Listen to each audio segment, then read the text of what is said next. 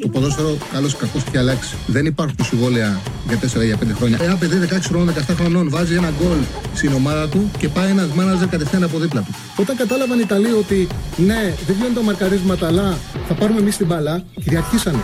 Το χέρι του βοηθού, το χέρι του το μόνο που μπορείς να κάνει να στηριχτεί για να μην πέσει κάτω. Με το αριστερό και με το δεξί, πού το βάλει το χέρι. Το, το, το, το χέρι του θα συνεχίσει να κινείται. Το βάλει στο πισινό του.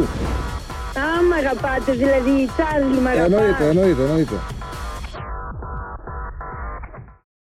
Καλησπέρα, καλώς ήρθατε. Καλή εβδομάδα να έχουμε. Καλό μήνα. Ακούω τη φωνή μου. Τώρα όχι. Λοιπόν, πάλι τον ακούω. Πάλι τον ακούω. Κάνε τα μαγικά σου. Λοιπόν, ξεκινάω να τα λέω, θα το φτιάξεις. Λοιπόν, Παναθηναϊκός χτες στο ντέρμπι έσωσε την ε, παρτίδα στη τελευταία φάση το τελευταίο λεπτό των καθυστερήσεων. Κατάφερε και σοφάρισε με την κεφαλιά του Γερεμέγεφ από σέντρα του Μλαντένοβιτς. Ένα παιχνίδι που πήγε να πάει πάρα πολύ άσχημα από ότι, πάρα πολύ πιο άσχημα από ό,τι έδειχνε στο πρώτο ημίχρονο. Μπράβο, τώρα είμαστε εντάξει. Από ό,τι έδειχνε στο πρώτο ημίχρονο. Πήγε να πάει πάρα πολύ άσχημα. Ο Παναθηναϊκός ήταν καλύτερος σε σχέση με τον αγώνα με την ΑΕΚ. Δεν μπορεί να συγκριθούν με τίποτα αυτά τα δύο πρώτα παιχνίδια, αυτά τα δύο παιχνίδια. Ε, πάει ο Σάνος. Εντάξει, όλα. Ωραία. Να πούμε μέσα μαζί με τον Στέφανο Συναδεινό. Αυτή τη στιγμή κοιτάει την κάμερα. Να τη φτιάξει. Είμαστε μαζί με την P365, δεν πρέπει να το ξεχνάμε. Λοιπόν, και πρέπει να κάνετε like και subscribe στην εκπομπή. Οπότε ξεκινάμε από την αρχή. Ο Παναγικός έλεγα ότι δεν είχε καμία σχέση εικόνα του σε σχέση με τον Derby Nike ήταν αρκετά καλύτερος. Είχε ένα πρώτο ημίχρονο που κυκλοφορούσε ωραία την μπάλα. Ε, Πέναντι σε έναν αντίπαλο που άφηνε πάρα πολλούς χώρους και στα δύο άκρα του και στα δεξιά με τον ε, πάνω στον Μπάμπα, πάνω στο Κεζιόρα και στα αριστερά του στον ε, Μπάμπα.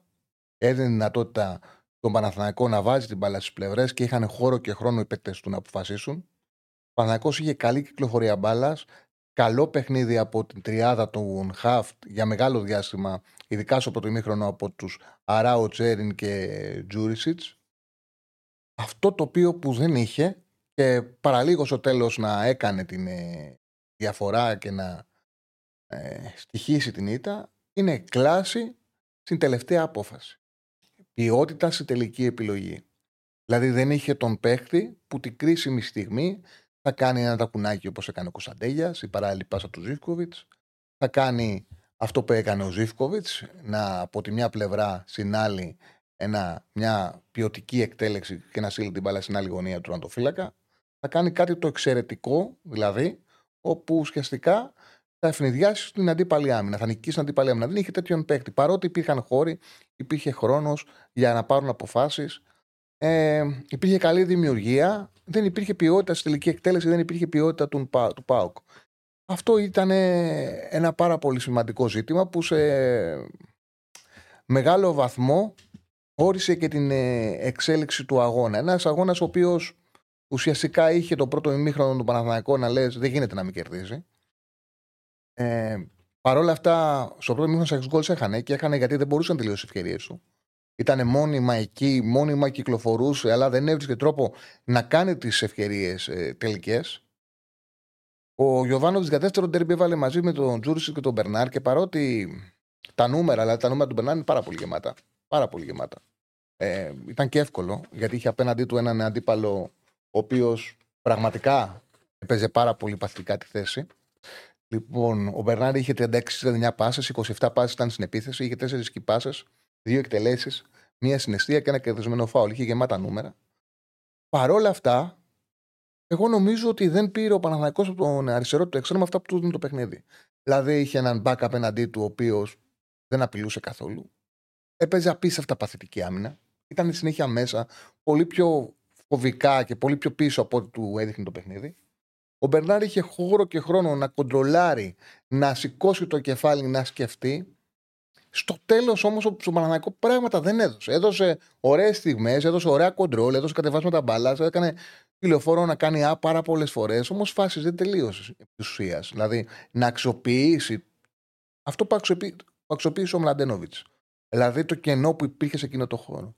Όπως πήρε πράγματα και από τα δεξιά, που παρότι ο χώρο το γήπεδο ήταν άδειο και ο Κότσιρας είχε μεγάλη συμμετοχή και ο Παλάσιος, δεν κατάφεραν να πάρουν από αυτούς τους δύο ακραίους παίκτες τη διαφορά. Δηλαδή νομίζω ότι ήταν μια καλή ομαδική προσπάθεια από τους παίκτες του Παναθηναϊκού, αλλά η οποία στο τέλος δεν έφερνε την τελική επιλογή που έπρεπε. Και νομίζω ότι σε πολύ μεγάλο βαθμό τον Μπερνάρ δεν μπορεί να κατηγορηθεί για έλλειψη ποιότητας, όμως έχει έλλειψη ποιότητας στην τελική απόφαση. Δεν έχει δυνατότητα να κάνει πάει σε τελική απόφαση. Δεν έχει ξεμαρκάρισμα, δεν έχει ταχύτητα, δεν έχει έκρηξη. Για να βρει το χώρο και να εκτελέσει ο Μπερνάρ. Ο Παλάσιος το έχουμε συζητήσει πάρα, πολύ, πάρα πολλές φορές. Δεν έχει τεχνική κατάρτιση και το γκολ ήρθε σε μια φάση που κλώτσε ο Μπαμπά και πήγε σε, σε λάθος σε, σε, δεύτερο χρόνο στο σουτ και χτύπησε πάνω του και μπήκε η μπάλα στα δίχτυα. Δεν ήταν καθαρή δική του εκτέλεση. Πριν βάλει τον γκολ, είχε εκνευρίσει όλη τη λεωφόρο με, την, ε, με, τον, με τον προβληματικό τρόπο που πήγαινε στις φάσεις.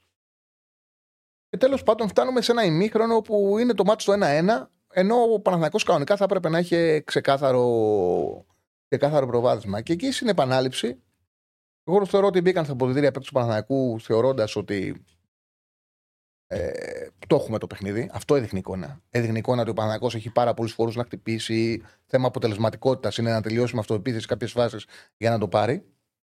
Και ευνηδιάζει αυτό που συμβαίνει σε επανάληψη. Γιατί σε επανάληψη δεν σταματά την ένταση του Παναθηναϊκός, αλλά παίζει και ο Πάουκ. Παίζει και ο Πάουκ. Δηλαδή η διαφορά είναι ότι το παιχνίδι σε επανάληψη πάει πάνω κάτω. Μπαίνει στο παιχνίδι και ο Πάουκ. Μπαίνει πολύ ο Τάισον στην, ε, στην εξίσωση του αγώνα πληκτικό παίκτης, με τρομερή μεταφορά μπάλας. Με τρομερή μεταφορά μπάλας ο Τάισον. Παίρνει την μπάλα, την έτρεχε. Έπαιξε στην πλάτη του Τζούρι αρκετά, ειδικά όταν βγήκε ο Κωνσταντέλιας και μπήκε και πέρασε ο Ντεσπόντοφ και πέρασε τελικό σκάφο Τάισον. Έκανε πολύ μεταφορά μπάλα στην πλάτη του Τζούριτσιτς. Και αυτό άνοιξε τον Παναθηναϊκό και δημιούργησε και πρόβλημα και στον Αράο. Που σε αυτό το κομμάτι δεν ήταν πολύ καλός στο πρώτο ημίχρονο. Στο δεύτερο ημίχρονο ε, ε, υπήρξε πάρα πολύ παιχνίδι ανάμεσα στις γραμμές του Παναθηναϊκού και εκεί έβγαλε πρόβλημα και ο Τσέριν και ο Αράο σε αυτό το διάστημα. Και ο, ο Πάουκ κάνει το 1-2 και δείχνει, νομίζω το δεύτερο γκολ του Ζήφκοφ με αυτή την ποιοτική εκτέλεση, δημιούργησε ποιοτικό πρόβλημα, δημιούργησε ψυχολογικό πρόβλημα στον Παναθηναϊκό. Δηλαδή τους έκανε να φοβούνται ε, να φοβούνται ότι δεν μπορούν να γυρίσουν το παιχνίδι, ότι θα χάσουν δεύτερο συνεχόμενο παιχνίδι ε, έβλεπαν φαντάσματα. Ήταν τελείως διαφορετικό το ματς ε, μέχρι να γίνουν οι αλλαγές. Και εντάξει, OK. Okay, ο Λουτσέσκου στο τέλος θα βάλει με διαιτησία. Ένας εκπληκτικός διαιτητής, ο οποίος άφηνε. Ε, μπορώ να κάτσω να ασχοληθώ ε, για μια κάρτα που μπορεί να μην έδωσε, για ένα πλεονέκτημα που μπορεί να άφησε. Γιατί τώρα αυτός σφύριζε λίγο, άφηνε το καθαρό παιχνίδι, άφηνε το παιχνίδι να εξελιχθεί, του έδωσε ρυθμό με τον τρόπο που σφύριζε. Μακάρι να έρχονται όλοι οι διαιτητές και να σφυρίζουν έτσι στην Ελλάδα. Μακάρι. Γι' αυτό το λόγο θέλουμε και ξένους διαιτητές για να αφήνουν τον ρυθμό. Δεν ήταν το πρόβλημα του ποδοσφαίρου αν ο διαιτητής θα δώσει μια κάρτα παραπάνω στη φιλοξενούμενη ομάδα ή άμα θα αφήσει ένα πλεονέκτημα που δεν ήταν πλεονέκτημα για την ομάδα στο τέλος. Δεν, ήταν αυτό, δεν είναι αυτό το πρόβλημα του ποδοσφαίρου μας. Κάπου έχει γίνει μπέρδεμα. Είχε πλάκα που διαβάζω αρθογραφίε ρεπόρτερ των ΠΑΟΚ όπου θέλανε να πούνε και το διαιτητή και γράφανε και άλλα παιχνίδια. Δηλαδή πήγαινε στην αρθογραφία τους να διαβάζω γιατί και εμένα μου κάνει εντύπωση. Πού διαμαρτύρονται οι άνθρωποι, που, γιατί φωνάζει, τι τον έκανε το Λουτσέσκου να κάνει έτσι. Και λέω, να δω ρε παιδί μου, ποιο είναι το παράπονο του Πάουκ. Και στις αρθογραφίε πάνω γράφουν για άλλα μάτια, δεν γράφουν για το μάτσο του Μαναναϊκό. Τέλος πάντων, αυτό το παρένθεση ήταν. Στην πράξη, βέβαια, και το έχω και σε κάρτα, άμα θες, ε, Σέφανε, να το δείξουμε, γιατί είναι σημαντικό. Ο Πάουκ δέχεται πάρα πολλές φάσεις στο δεύτερο ημίχρονο, γιατί πραγματικά νιώθει την ανάγκη που το κάνουν πολλοί προπονητέ. Πολλοί προπονητές, το λέω πολύ συχνά και για τον Ιωβάνοβιτς, το κάνουν πολλοί προπονητές. Νιώθει την ανάγκη ο Λουτσέσκου να κάνει και τις πέντε αλλαγές και δεν παίρνει τίποτα από τις αλλαγές του. Δεν παίρνει τίποτα. Ο Μεϊτές σε 23 λεπτά είχε πέντε επαφές με την μπάλα. Έδωσε πέντε στις πέντε πάσες δίπλα. Ε, ο Μούργκ σε 11 λεπτά είχε μία επαφή με την μπάλα. Έδωσε την μπάλα δίπλα. Ο Ντεσπότο σε 33 λεπτά είχε 6 επαφές με την μπάλα και 3-5 πάσες και σε 33 λεπτά είχε 6-8 πάσει στο Σδόεφ. Ένα άδειο παιχνίδι από τις αλλαγές. Δηλαδή, όταν βγήκαν οι βάσεις τσιγκάρα Βαμπ, οι παίκτες που μπήκαν στη θέση τους δεν έδωσαν τίποτα. Πέρα από το γεγονός ότι ναι, ο Σαμάτα μπορούσε στο 93 να πασάρει δίπλα, βγαίναν δύο μόνοι και να κάνει το 1-3. Όμως, δόθηκε δυνατότητα στους παίκτες του Παναθηναϊκού να κυνηγήσουν στο τελευταίο κομμάτι του παιχνιδιού την ισοφάριση. Ο Βιλένα είχε άδειο κέντρο Πάοκ με τον ε, Οσδόεφ και τον Μεϊτέ και ο Βιλένα πήγε σε τελικές, μπορεί να μην τις εκτέλεσε καλά, αλλά πήγε, έπαιξε. Είχε τρεις τελικές με πρόσωπο στην, ε, στην αιστεία. Ε, ο Βιλένα είχε ένα γεμάτο παιχνίδι. Έχουμε και τα νούμερα και του Βιλένα. Όπου είχε σε 19 λεπτά, για να δείτε τη διαφορά, 12-13 πάσες, 3 εκτελέσεις στην αιστεία και ένα κερδισμένο φάουλ. Και φυσικά το 82-83 που μπαίνει ο Μλαντένοβιτς με τον Γερεμέγεφ και ο Παναναναϊκός αποκτά με την παρουσία του, του Φορ, ενός καθαρού striker, ψηλού striker, ο οποίος έχει την ικανότητα μέσα στην περιοχή να σημαδέψει αιστεία που του δώσει την μπάλα, αποκτά αυτό που του έλειπε. Αποκτά τον ποδοσφαιριστή στα αριστερά, ο οποίος μπορεί να σηκώσει το κεφάλι και να στοχεύσει μέσα στην περιοχή και να αξιοποιήσει τον απίστευτο χώρο και χρόνο που έδινε η άμυνα του Πάουξ σε αυτή την πλευρά. Ήταν απίστευτο. Άρχισε πάρα πολύ ο Γιωμάνοβιτ να βάλει τον Μλαντένοβιτς. Πάρα πολύ. Ο Μλαντένοβιτς μπήκε και έκανε τέσσερις έντρε. Είχε τρει-τέσσερι έντρε. Η σέντρα που δεν βγήκε ήταν πάλι που άνοιξε την άμυνα, αλλά δεν πήρε την κεφαλιά ο, ο Γερεμέγεφ. Και στο 95 σημάδεψε ο Γερεμέγεφ και έκανε τον γκολ. Είναι τυχερός ο, ο Γερεμέγεφ γιατί ήρθαν έτσι τα πράγματα που θα αναγκάσει τον Ιωβάνοβιτ να τον αξιολογήσει δίκαια. Δεν ξέρω. Είναι δεδομένο ότι ο Ιωβάνοβιτς τον συγκεκριμένο παίκτη τον έχει αδικήσει στην εκτίμησή του. Δεν τον ήθελες στο Παναθηναϊκό, δεν είναι δική του επιλογή, δεν του άρεσε που είναι επιλογή του κομπότη. Αυτή είναι η πραγματικότητα. Ποτέ δεν τον είδε με καλό μάτι. Ο, τον πιστεύει πολύ ο Αλαφούζος γιατί έχει ακούσει καλά λόγια για τον Γερεμέγεφ από τον κομπότη. Ήθελε ο Αλαφούζος να παραμείνει στην ομάδα, του ζήτησε να του δώσει μια ευκαιρία. Αν δεχτεί Παγιοσπόρα, το πιο πιθανό ήταν να μην τον δούμε. Τον είδαμε και είναι striker. Δηλαδή το είχε ο Χασάν αυτός στον Ολυμπιακό. Είναι σημαντικό. Εγώ το λέω πώ είναι το ποδόσφαιρο πλέον των πέντε αλλαγών. Είναι σημαντικό να έχεις έναν center for στο ρόστερ σου, ας μην είναι βασικός. Να μπορεί να τον βάζεις μέσα όταν κυνηγάς τον γκολ και να είναι παίκτης περιοχής. Δηλαδή και να επιτρέψει στους συμπαίκτες να τον σοχεύσουν, αλλά και αυτός να βλέπει τέρμα. Πραγματικά ο Γερεμέγεφ, το, το, βλέπαμε, το λέγαμε και στις προηγούμενες εκπομπές, φαινόταν στα φιλικά ότι όσες φορές σου έρχονταν η μπάλα, οι εκτελέσεις βρήκαν τέρμα. Είχε πάρει μια τέτοια τοποθέτηση, γιατί δεν τυχαίο, ήταν πρώτος κόρε στη Σουηδία. Είχε πάρει μια τέτοια τοποθέτηση εδώ του Μλαντένοβιτ, όπου με το που βρίσκει την μπάλα με το κεφάλι, έχει σημαδέψει γωνία και είναι σαν να βάζει το πιο απλό γκολ στον κόσμο, που είναι δική του ικανότητα που το πετυχαίνει τόσο εύκολα, μόνο και μόνο από την τοποθέτησή του και από την ικανότητά του με το κεφάλι να εκτελέσει σαν να εκτελεί με το πόδι. Αυτή είναι η πραγματικότητα. Το πιο πιθανό είναι άμα δεν υπήρχε ο Γερεμέγεφ στον πάγκο να μπει σαν δεύτερος, ο Πανάκο να είχαν έκτες. Μπήκε ο ένας καθαρός striker σε του Ιωαννίδη που παίζει διαφορετικά τη θέση, σύγχρονα, και στο τέλος στην κουρασμένη άμυνα του Πάουκ, στην μόνη κακή, ε, λαθασμένη αντιμετώπιση φάση του πολύ βελτιωμένου κουλεράκι, ήρθε η ισοφάριση. Και κάπως έτσι πήγε το παιχνίδι. Και ο Παναγικό πήρε το τέλος το βαθμό, κινδύνεψε ένα δικό του παιχνίδι να το χάσει ολοκληρωτικά, τουλάχιστον το έσω. Ο Παναγικό που τα νούμερα ήταν ακόμα μεγαλύτερα στο ημίχρονο, αλλά στο τέλος φαίνεται ότι στο κέντρο του κυριάρχησε. Είχε μεγαλύτερη κατοχή μπάλας. Βλέπετε τα, τα στατιστικά. Είχε μεγάλο ποσοστό εύστοχων μεταβιβάσεων, μεγαλύτερο από τον Πάουκ. Και άμα δούμε μεμονωμένα τους σκάφη, για παράδειγμα, του Παναθηναϊκού, ο Τζούρις είχε 37-42 πάσεις. Είχε 4 εκτελέσεις. Πήρε 2 φάουλ. Ο Αράου είχε 60-62 πάσεις. Ο Τσένι 52-55. Και απ' την άλλη, ο Τσιγκάρας έκανε 20 πάσεις 19 εύστοχες, ο Σβάμπ 29-36 και ο Κωνσταντέγιας μόνο 13-14. Δηλαδή η τριάδα του Παναναϊκού στο κέντρο κυριάρχησε και όπως είπαμε και πριν ε, με τις αλλαγές, ο Πάουκ τις αλλαγές του δεν πήρε το παραμικρό. Ήταν σαν να μην παίξαν στο παιχνίδι. Αυτό είναι ένα πρόβλημα για τον Πάουκ, που ο Πάουκ έχει, έχει πολύ καλό φύλακα, τον κουλεράκι βάσει στο κέντρο της άμυνας. Έχει τρεις παιχταράδες πίσω από τον Φορ, αλλά στις υπόλοιπες θέσεις μοιάζει να έχει χειρότερους ποδοσφαιριστές από ό,τι πρέπει και στα δύο άκρα της άμυνας. Και στο πλάι του κουλεράκι. Και το δίδυμο χαφ, το πιο αξιόπισο είναι ακόμα το τσιγκάρας βαπ, παρότι ήρθαν τρεις ξένοι. Εξακολουθεί να είναι το τσιγκάρας βαπ το, το πιο αξιόπιστο δίδυμο, παρότι ήρθαν τρεις μεταγραφές. Αυτό είναι ένα θέμα του ΠΑΟΚ και φυσικά Έχει έναν καλό φόρ σε παιχνίδι χώρου όπως είναι ο Τόμας, μόνο για παιχνίδι χώρου. Δεν έχει τίποτα για να ανοίγει άμυνες. Ο Σαμάτα, παιδιά, μπήκε και κατέγραψε 0 στις 4 πάσες. Δεν έκανε τίποτα σωστό. Δεν έκανε τίποτα σωστό και έκανε την ευκαιρία. Το 93 έκανε τη χειρότερη απόφαση που μπορούσε. Δηλαδή θα μπορούσε. Ε, κόβανε δύο μόνοι να τη πάσει μπάλα δεξιά. Θα μπορούσε ακόμα να πάει αριστερά στο κόρνερ και αν κερδίσει χρόνο να πάρει ένα πλάγιο, να πάρει ένα κόρνερ μέχρι να λήξει το μάτσο. Πήρε τη χειρότερη απόφαση που μπορούσε. Τέλος πάντων, φαντάζομαι ότι θα έχετε πολλά να πείτε για τον Ντέρμπι. Μην πλατιάζω παραπάνω. Να πούμε ότι ο Ολυμπιακός πραγματικά δεν περίμενα ότι θα κερδίσει τόσο εύκολα τον Πας Γιάννενα. Σε μια έδρα που πέρσι είχε γκελάρι, γράφανε, λέγανε, δεν παίζει εκτός έδρας. Πήγε σαν Γιάννενα, έβαλε για πλάκα τρία τέρματα. Για πλάκα στο περπατητό, 0-3. Δεν δέχτηκε φάση. Ο Πα είχε 0,16 γκολ. Μια πεντακάθαρη νίκη του Ολυμπιακού. Άνετη, με ποιότητα. Εντάξει, έχει θέμα ο Πα ε, στο τέρμα του. Απορώ πώς γίνεται να βάλει πάλι τον Κλέιμαν ε, κάτω τα δοκάρια μετά από αυτά που έκανε με τον Πανσεραϊκό. Δεν μπορώ να καταλάβω. Δεν είχε άλλον δεύτερο ο Στάικος να χρησιμοποιήσει. Δεν, δεν γίνει το κόλπ, δεν τρώγεται το πρώτο που τώρα του Ποντένσε.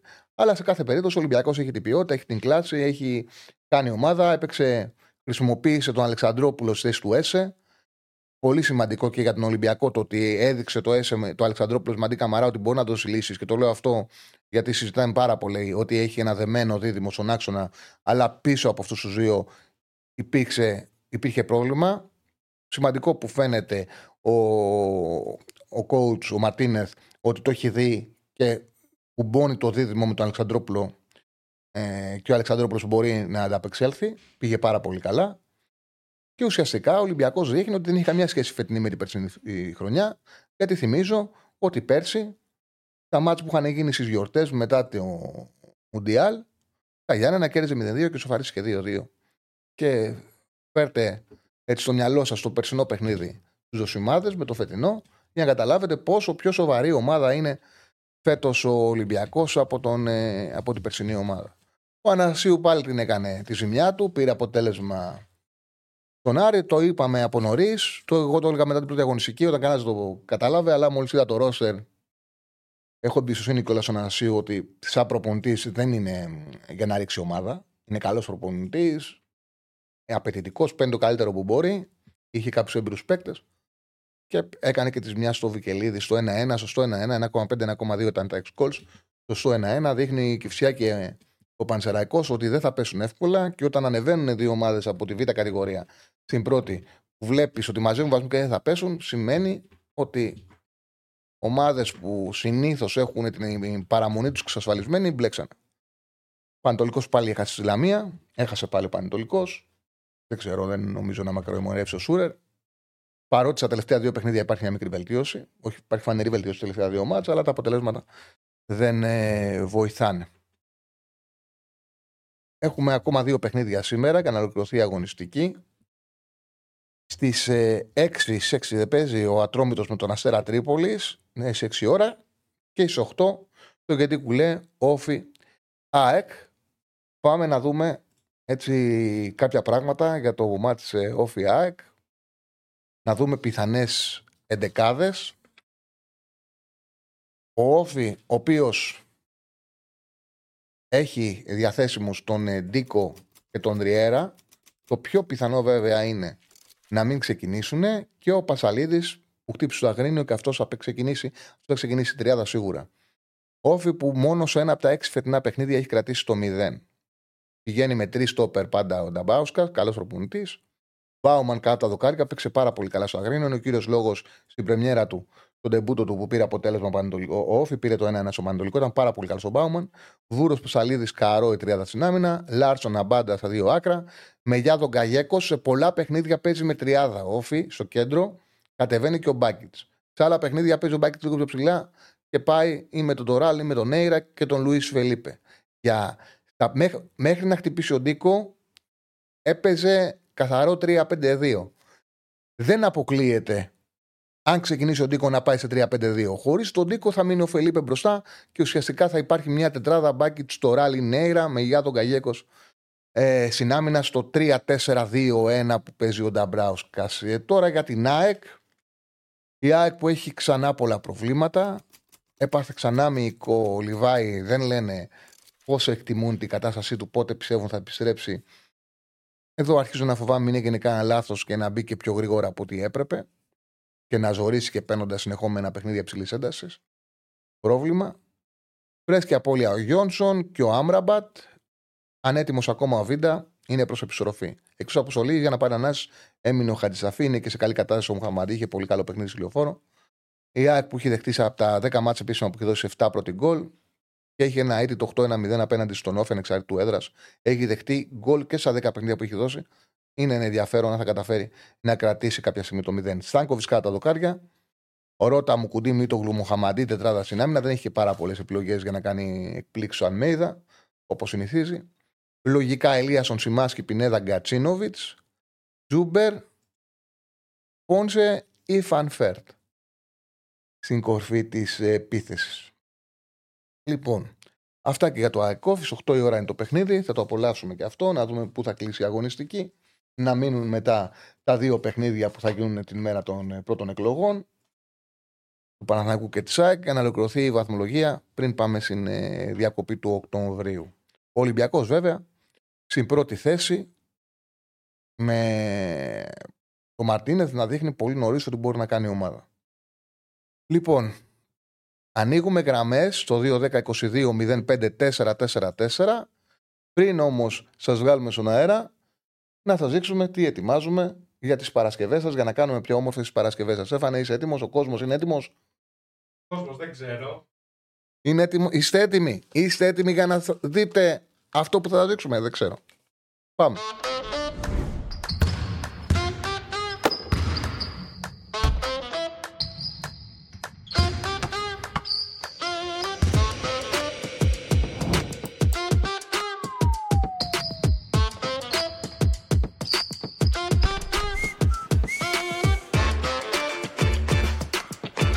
Γενναίοι μου μπεταράδες, είστε πάρα πολύ τυχεροί σήμερα γιατί έχετε κοντά σε έναν τρομερό προπονητή.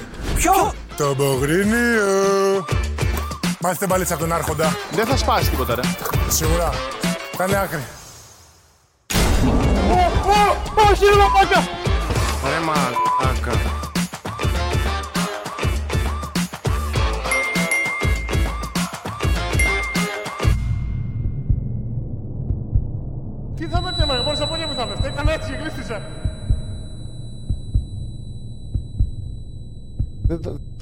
Έτσι γκρεμίζει το ίντερνετ. Σας τα εξηγώ ωραία. Έτσι θα τον κρεμίσουμε κι εμείς κάθε Παρασκευή. Τι βρεγμένη, τι μουσκεμα. Εκπομπή για τη Euroleague.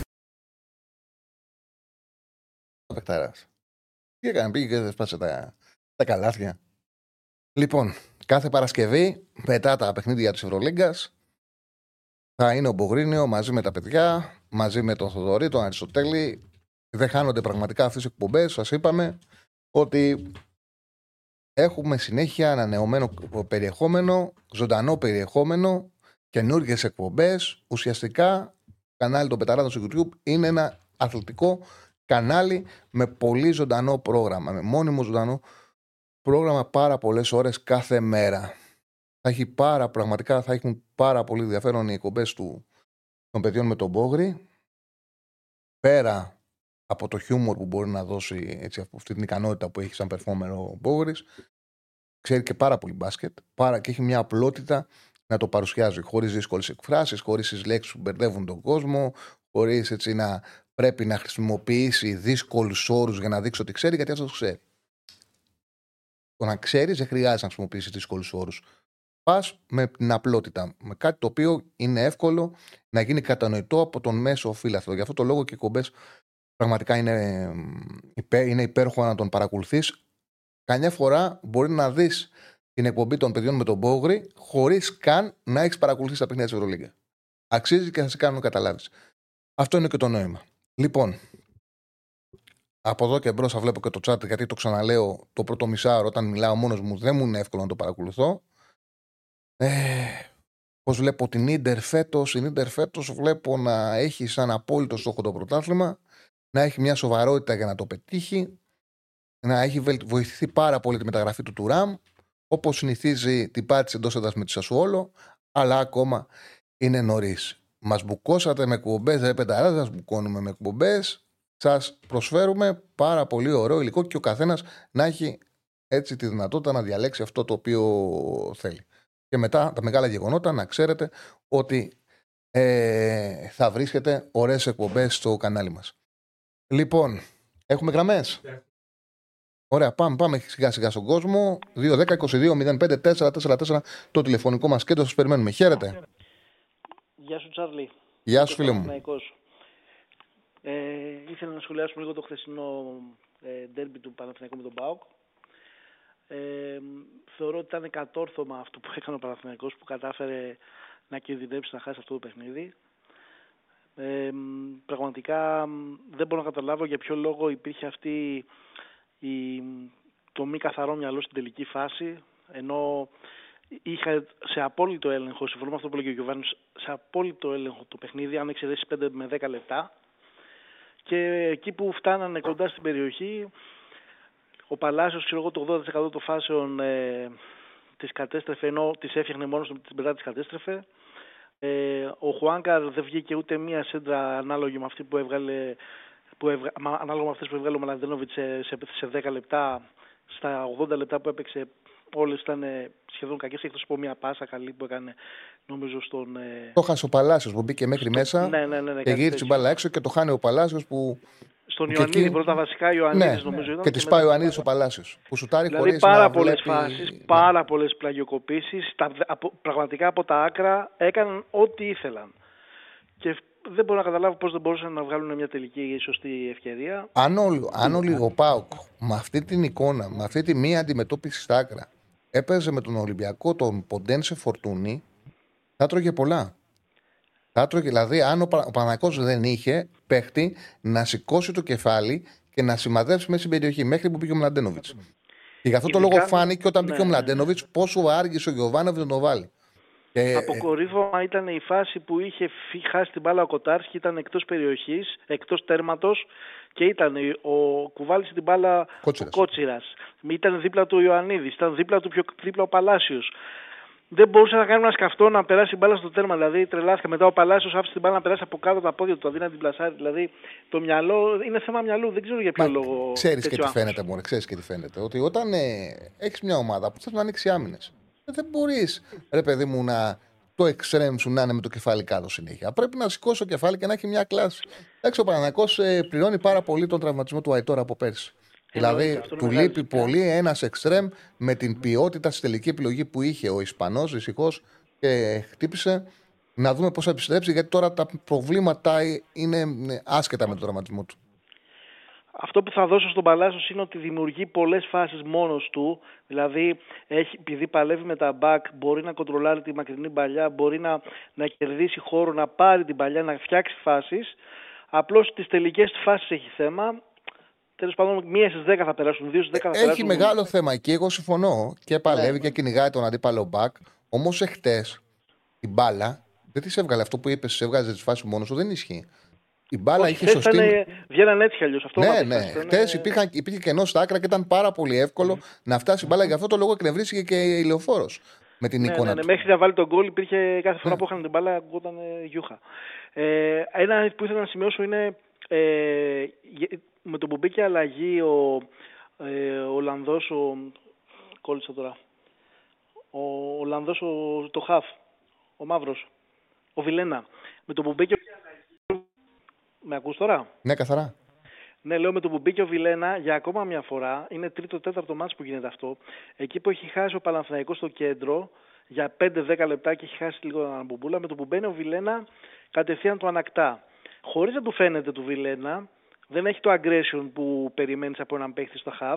Παρ' όλα αυτά τα νούμερα του, τα κλεψίματά του και το position που έχει μέσα στην, μέσα στην περιοχή, μέσα στην, ε, στο κέντρο μάλλον, είναι τέτοιο που παρα- πραγματικά βοηθάει την ομάδα. Και έχει και πολλές τελικές. Είναι box to box δηλαδή. Πάει από άμυνα μέχρι και επίθεση. Το έκανε και με, την, και με τον Αστέρα Τρίπολης. Εκεί που είχαμε 10-15 λεπτά είχαμε χάσει το κέντρο.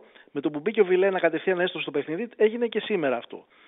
Ε, να το προσέξουμε λίγο στο Βιλένα αυτό. Αδικείται ο Βιλένα επειδή έχει ένα τέτοιο στυλ λίγο.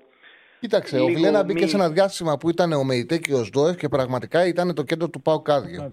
Πραγματικά με το κάθε το τρέξιμο ήρθε σε τέσσερις εκτελέσεις με πρόσωπο στο τέρμα.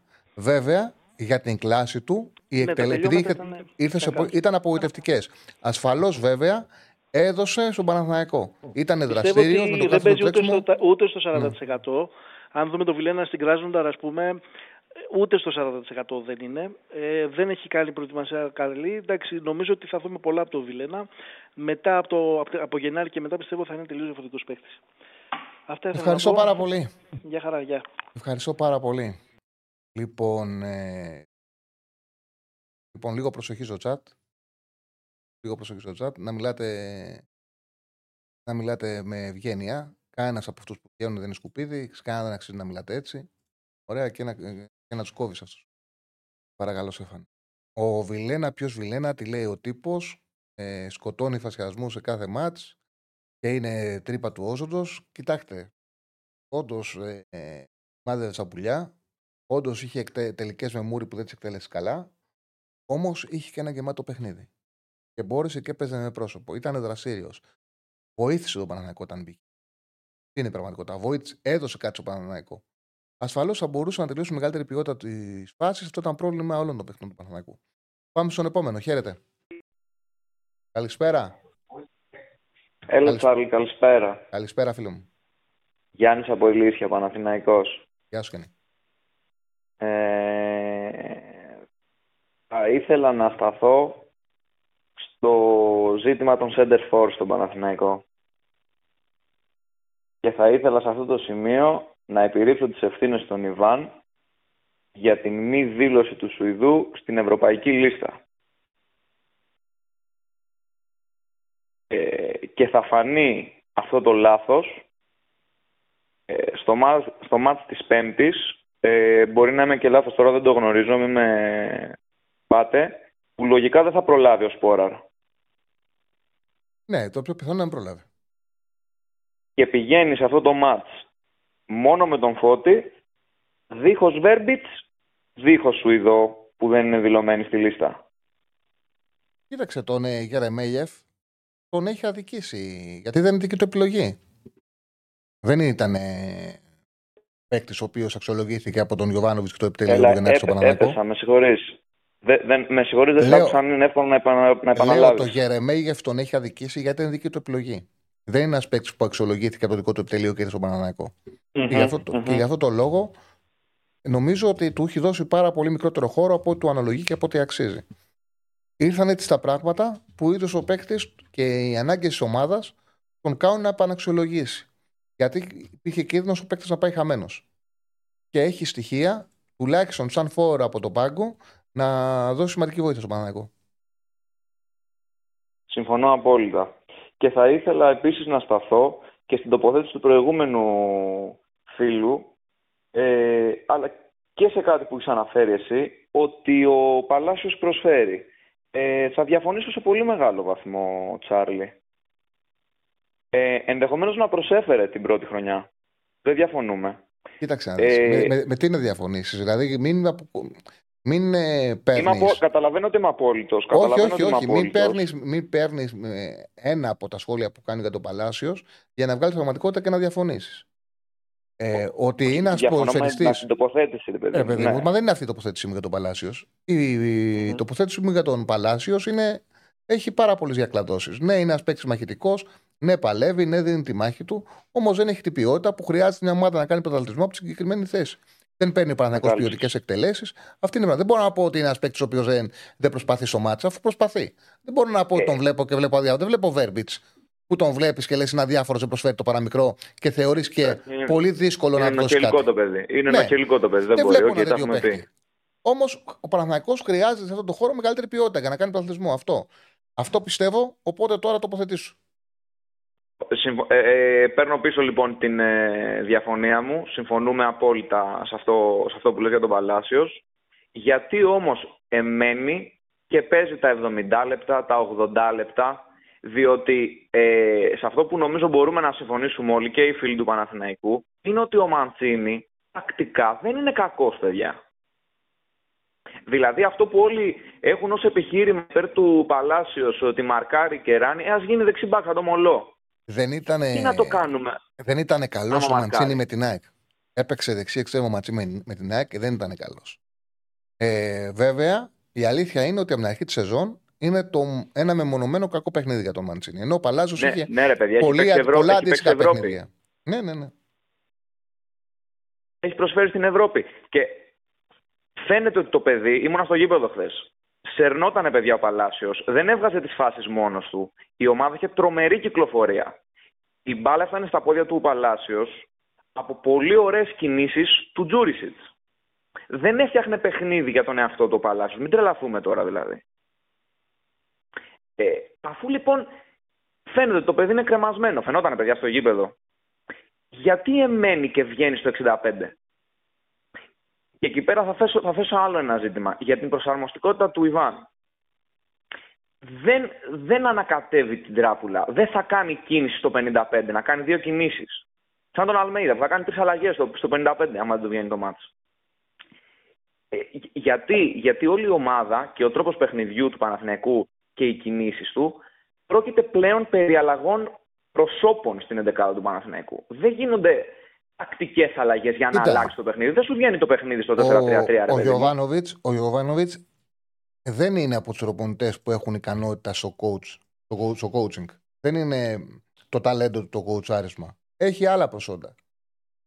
Ε, βέβαια, εγώ το λέω, το σημαντικό είναι να έχεις καλά τους παίκτες σου. Αυτό είναι το πρώτο που κάνει τον προπονητή. Βλέποντας όμως το πώς εξελίσσεται το ποδόσφαιρο, οι πέντε αλλαγές αναγκάζουν τον προπονητή να πρέπει να έχει μάτι και στον πάγκο.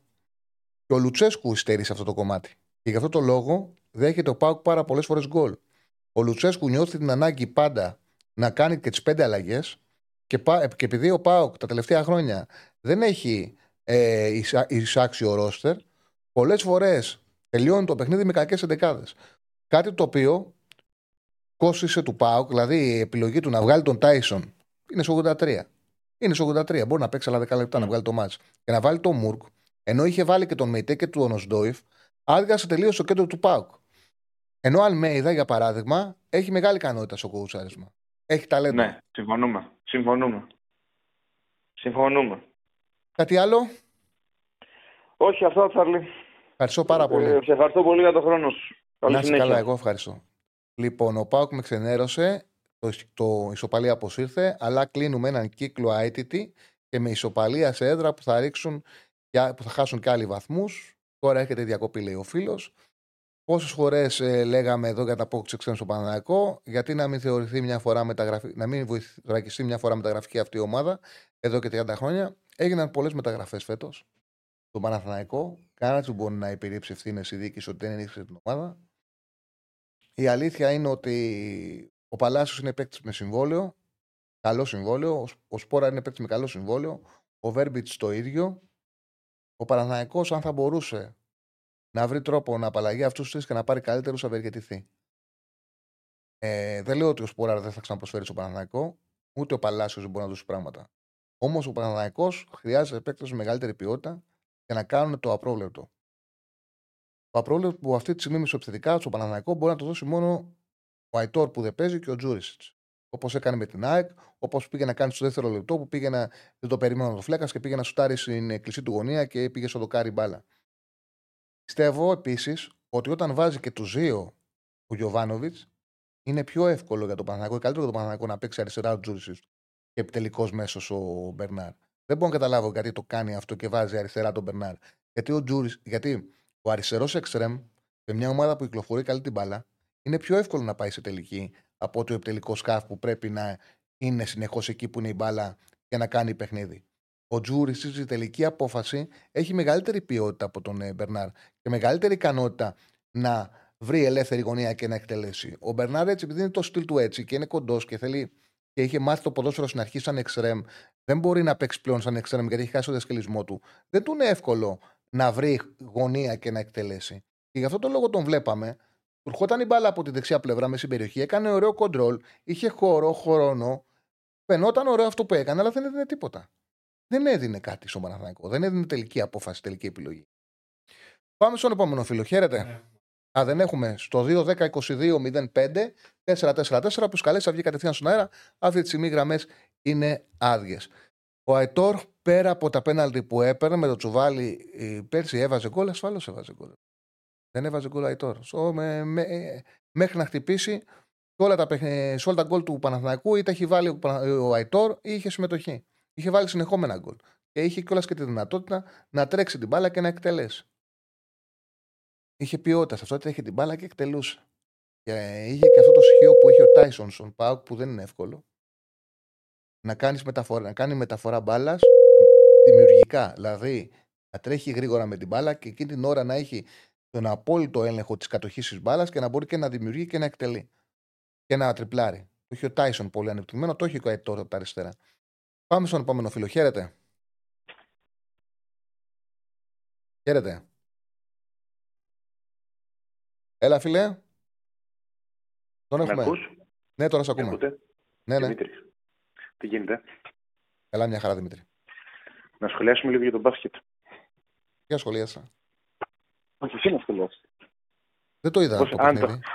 Δεν το Α, είδα, α, δεν το είδα, δεν το είδα. ε, Δεν το είδα. Βγήκα το Σαββάτο. Ωραία, Βγήκα. εγώ θα Πάντως, ήθελα- πάντως Ε, καταλαβαίνω, πολύ- καταλαβαίνω ότι είναι φυσιολογικό ο Ολυμπιακός να είναι αυτή την εποχή που έμπροστα τον Παναναναϊκό. Είναι μια ομάδα που δουλεύει χρόνια με τον ίδιο προπονητή. Το όπλο του Ολυμπιακού είναι ότι είναι ομάδα. Ο Παναναναϊκός είναι ένα σύνολο με μεταγραφές που χρειάζεται να δέσει. Είναι φυσιολογικό αυτή την εποχή ο Ολυμπιακός να είναι πολύ μπροστά από τον Παναναναϊκό. Το αντίθετο θα ήταν παράλογο και θα ήταν και πρόβλημα ακόμα και για τον Παναθηναϊκό να ήταν έτοιμος αυτή την εποχή. Είναι νωρίς ακόμα. Σίγουρα ο Παναθηναϊκός ενισχύθηκε το ρόσερ του. Σίγουρα θέλει χρόνο για να δέσει αυτό το πράγμα, έτσι. Και η άποψή σου για την πρόσληψη του Σπανούλη; Ε, νομίζω ότι ήταν η δουλειά που έδειχνε ότι θα πάρει, που έπρεπε να πάρει και πάρα πολύ σωστά. Δεν έγινε κατευθείαν, αλλά ανέλαβε το περιστέρι, έδειξε ότι έχει ταλέντο σε αυτό το πράγμα, ότι είναι επίμονος σαν προπονητής, ότι έχει όλη αυτή την ενοτροπία που κουβαλούσε σαν παίκτης, την κουβαλάει και σαν προπονητής και έχει σκοτώσει τον παίκτη μέσα του, που είναι πολύ σημαντικό. Και σε εθνική ομάδα, τέτοιες προσωπικότητες πρέπει να γίνονται προπονητές. Δηλαδή, παίκτες που έχουν προσφέρει στην εθνική μπορούν να πείσουν πολύ περισσότερο τους ε, διεθνείς για να κάνουν ό,τι καλύτερο μπορούν στην εθνική ομάδα. Θετικά το βλέπω. Ναι, απλώς μάλλον δεν έχει κουβά, δεν έχει μεγάλο pool παίκτων για να μπορέσει να διαλέξει και ίσως καεί στη θέση αυτή. Αλλά. Το, συγγνώμη που το διακόπτω, δεν ξαναμιλάω. Απλά πάνω στο το πλαίσιο. Το καλό είναι ότι η εθνική ομάδα έρχεται από συνεχόμενες αποτυχίες. Ναι, οπότε ό,τι και να κάνει έχει θεωρηθεί επιτυχία. Σωστό. Ναι. Και άποψή μου νομίζω ότι ο Σπανούλη κυνηγάει μια μέσα στην επόμενη τριετία, τετραετία ένα καλό συμβόλαιο στην Ευρωλίγκα. Δεν θα μπορούσα να τον δω κάπου αλλού. Ξέρεις τι γίνεται. Στην πράξη, έχει έξι παιδιά. Είναι δύσκολο να φύγεις στο εξωτερικό. Είναι δύσκολο. Είναι Ναι, δύσκολο. αλλά υπά... Πιο υπάρχουν εύκολο και ήταν ομάδες. άμα δεν πήγαινε καλά ο Ολυμπιακός να το έπαιρνε στον Ολυμπιακό. Όσο πηγαίνει καλά ο Μπαρτσόκας, οπότε το περιστέρι η εθνική ομάδα για δύο χρόνια, δυόμιση θα τον καλύψεις σαν προπονητής. Έτσι πιστεύω. Εγώ τον φαντάζομαι κάποια στιγμή στον παγκό του Ολυμπιακού. Θεωρώ ότι όταν δεν πάει καλά ο Μπαρτσόκα, ο αντικαταστάτης του ήταν ο Σπανούλη. Όταν και αν. Ναι, και ί- ίσως θα ήθελα να δω και βοηθούς στην εθνική το Ζήση, το Διαμαντίδη και τα... Μμμ. τη φουρνιά αυτή. Anyway, ε, αυτά. Ευχαριστώ πολύ για τον χρόνο. Εγώ Καλό σε ευχαριστώ υπόλοιπο. πολύ. Ευχαριστώ πάρα πολύ. Χαίρετε. Γεια, γεια. γεια. Να είσαι καλά. Δεν τις είδα τις δηλώσεις του Αταμάν που λέει ο φίλος μηδέν ουσία, οι δηλώσεις του Αταμάν. Δεν τις είδα. Ε, θεωρώ λάθος να βγαίνουν συμπεράσματα από αυτό το παιχνίδι. Είναι και ένας αγώνας ο οποίος, οκ, δεν, για μένα το Super Cup σε ποδόσφαιρο και μπάσκετ δεν λέει ποτέ τίποτα. Ε, ούτε το Super Cup ε, του Ευρωπαϊκού Πρωταθλήματος, το Super Cup στην Αγγλία, στην Ιταλία, Ισπανία, είναι διάφορα παιχνίδια. Super Cup. Έχει πάρει Ολυμπιακό, πήρε πρωτάθλημα και κύπελλο. Τι Super Cup. Εντάξει, είναι σαν φιλικά, οκ.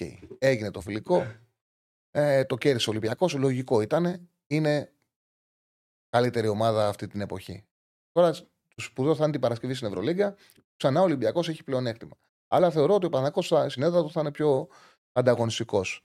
Ευχαριστούμε πάρα πολύ τον φίλο τον Ελευθέριο, τον Ελευθέριο Σπανό για τον donate. Θα ήθελα λέει, να ρωτήσω για τον παίκτη του Ολυμπιακού Πρίνιτ που δεν χρησιμοποιείται ακόμα επειδή ακούγονται προβληματισμοί για τη μη χρησιμοποίησή του από μερίδια οπαδών μας. Έχεις μήπως άποψη; Όχι, δεν έχω άποψη γιατί δεν έχω εικόνα από τον παίκτη, δεν τον βάζει ο Μαρτίνεθ. Βλέπω έναν πάρα πολύ καλό προπονητή, τον πάγκο του Ολυμπιακού, που έχει κάνει ομάδα. Οπότε όταν ε, ο προπονητής πετυχαίνει, ε, γίνονται και σεβαστές οι επιλογές του. Έτσι. Όταν ο Ολυμπιακός πηγαίνει καλά, από τη στιγμή που τον έχει πρώτο, το, είναι μια καινούργια ομάδα και τις έχει βρει σταθερές πάρα πολύ νωρίς, πάρα πολύ γρήγορα, πρέπει να σεβόμαστε και τις επιλογές του και τις αποφάσεις του. Είναι λογικό κάτι τέτοιο. Πάμε στον επόμενο. Χαίρετε. Καλησπέρα σας. Καλησπέρα. Μανώλης. Ε, θα ήθελα να πω ένα, ένα πολύ σοβαρό θέμα, το οποίο το έγινε χτε. Ένα παιδί στο Ναύπλιο το μαχαιρώσανε πέ, πέντε αλήτες. Έχει ένας άνθρωπος οπουδήποτε, είτε στο Ναύπλιο, είτε στη Σάμο, είτε στον Πειραιά, είτε σε ένα παιδάκι που είναι μια ομάδα, ας πούμε, ΑΕΚ Παναθηναϊκός, ό,τι και να είναι. Φοράει μια μπλούζα. Και βρίσκονται εκεί τώρα πέντε άλλα αλήτες, για αλήτες και πέντε αλήτες παίχονται και πάνε και το μαχαιρώνουν και το παιδί είναι ακόμα στο νοσοκομείο. Λοιπόν, Βλέπω την είδηση. Αυτό... Είναι νέο ε, οπαδικό επεισόδιο μεταξύ ανελίκων. Ξυλοκόπησαν ε, ναι, στον άφλιο ένα 15χρονο παιδί, μέρα μεσημέρι έξω από το μαγαζί. Ε, είναι ο παδός ΣΑΕΚ και το μόνο που έκανε ήταν ότι φόραγε την εμφάνιση, την μπλούζα. Γι' αυτό το λόγο εγώ λέω και λέω στα παιδιά που μεγαλώνω ε, να, μην φορούν, ναι. να μην φοράνε, να μην φοράνε μπλούζες. Όχι, γιατί να μην φοράνε; Να μην φοράνε, να, μην φοράνε, να, για, για, για, γιατί, υπάρχουν, γιατί δυστυχώς υπάρχουν αλήτες, γιατί δυστυχώς υπάρχουν ναι. αλήτες.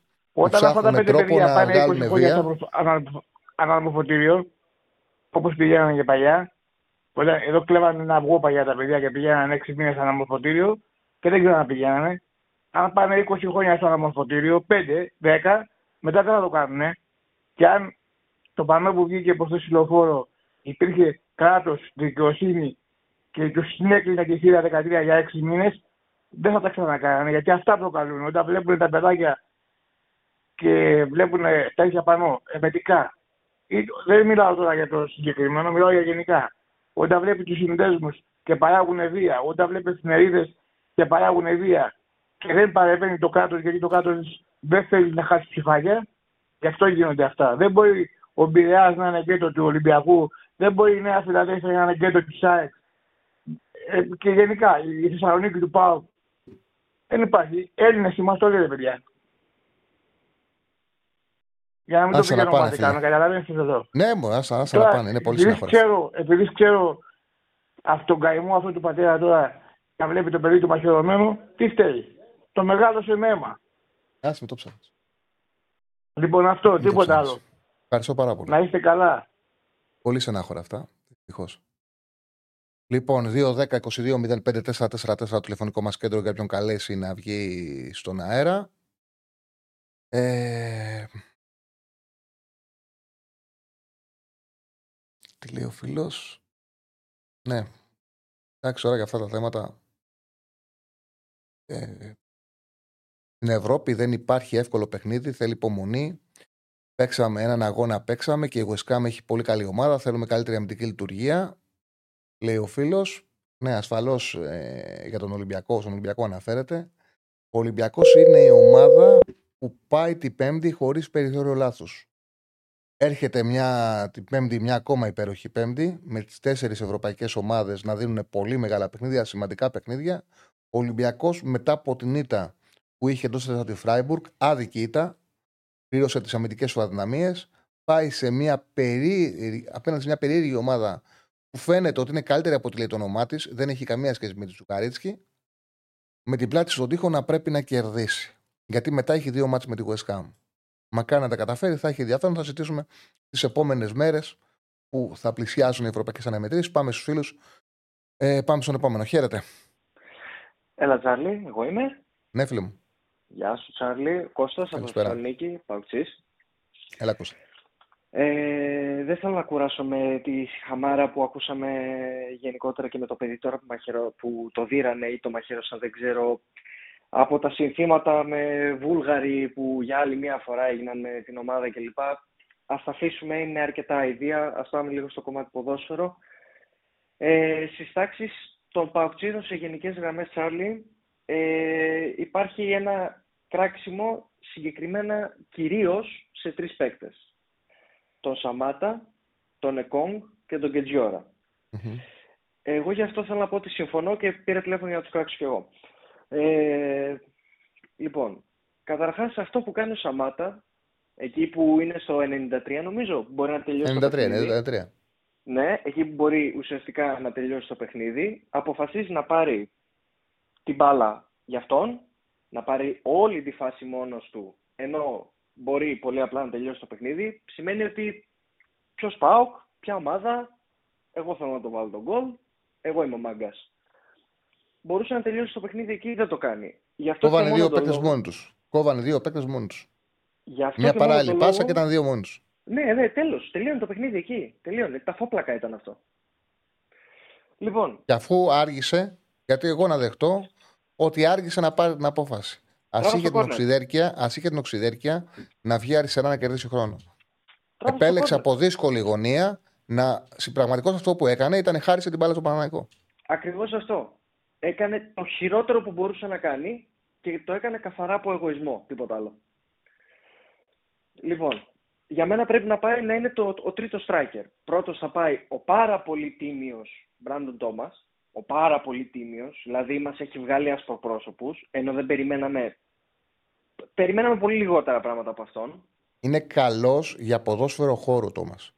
Για ποδόσφαιρο χώρου, όπως αυτό που έπρεπε να παίξει λεωφόρο, είναι καλός. Δεν είναι ο Φορ για να παίξει με τον Άρη, για να παίξει παιχνίδι όπου θα σε περιμένει ο αντίπαλος και θα πρέπει να τον ανοίξει άμυνα.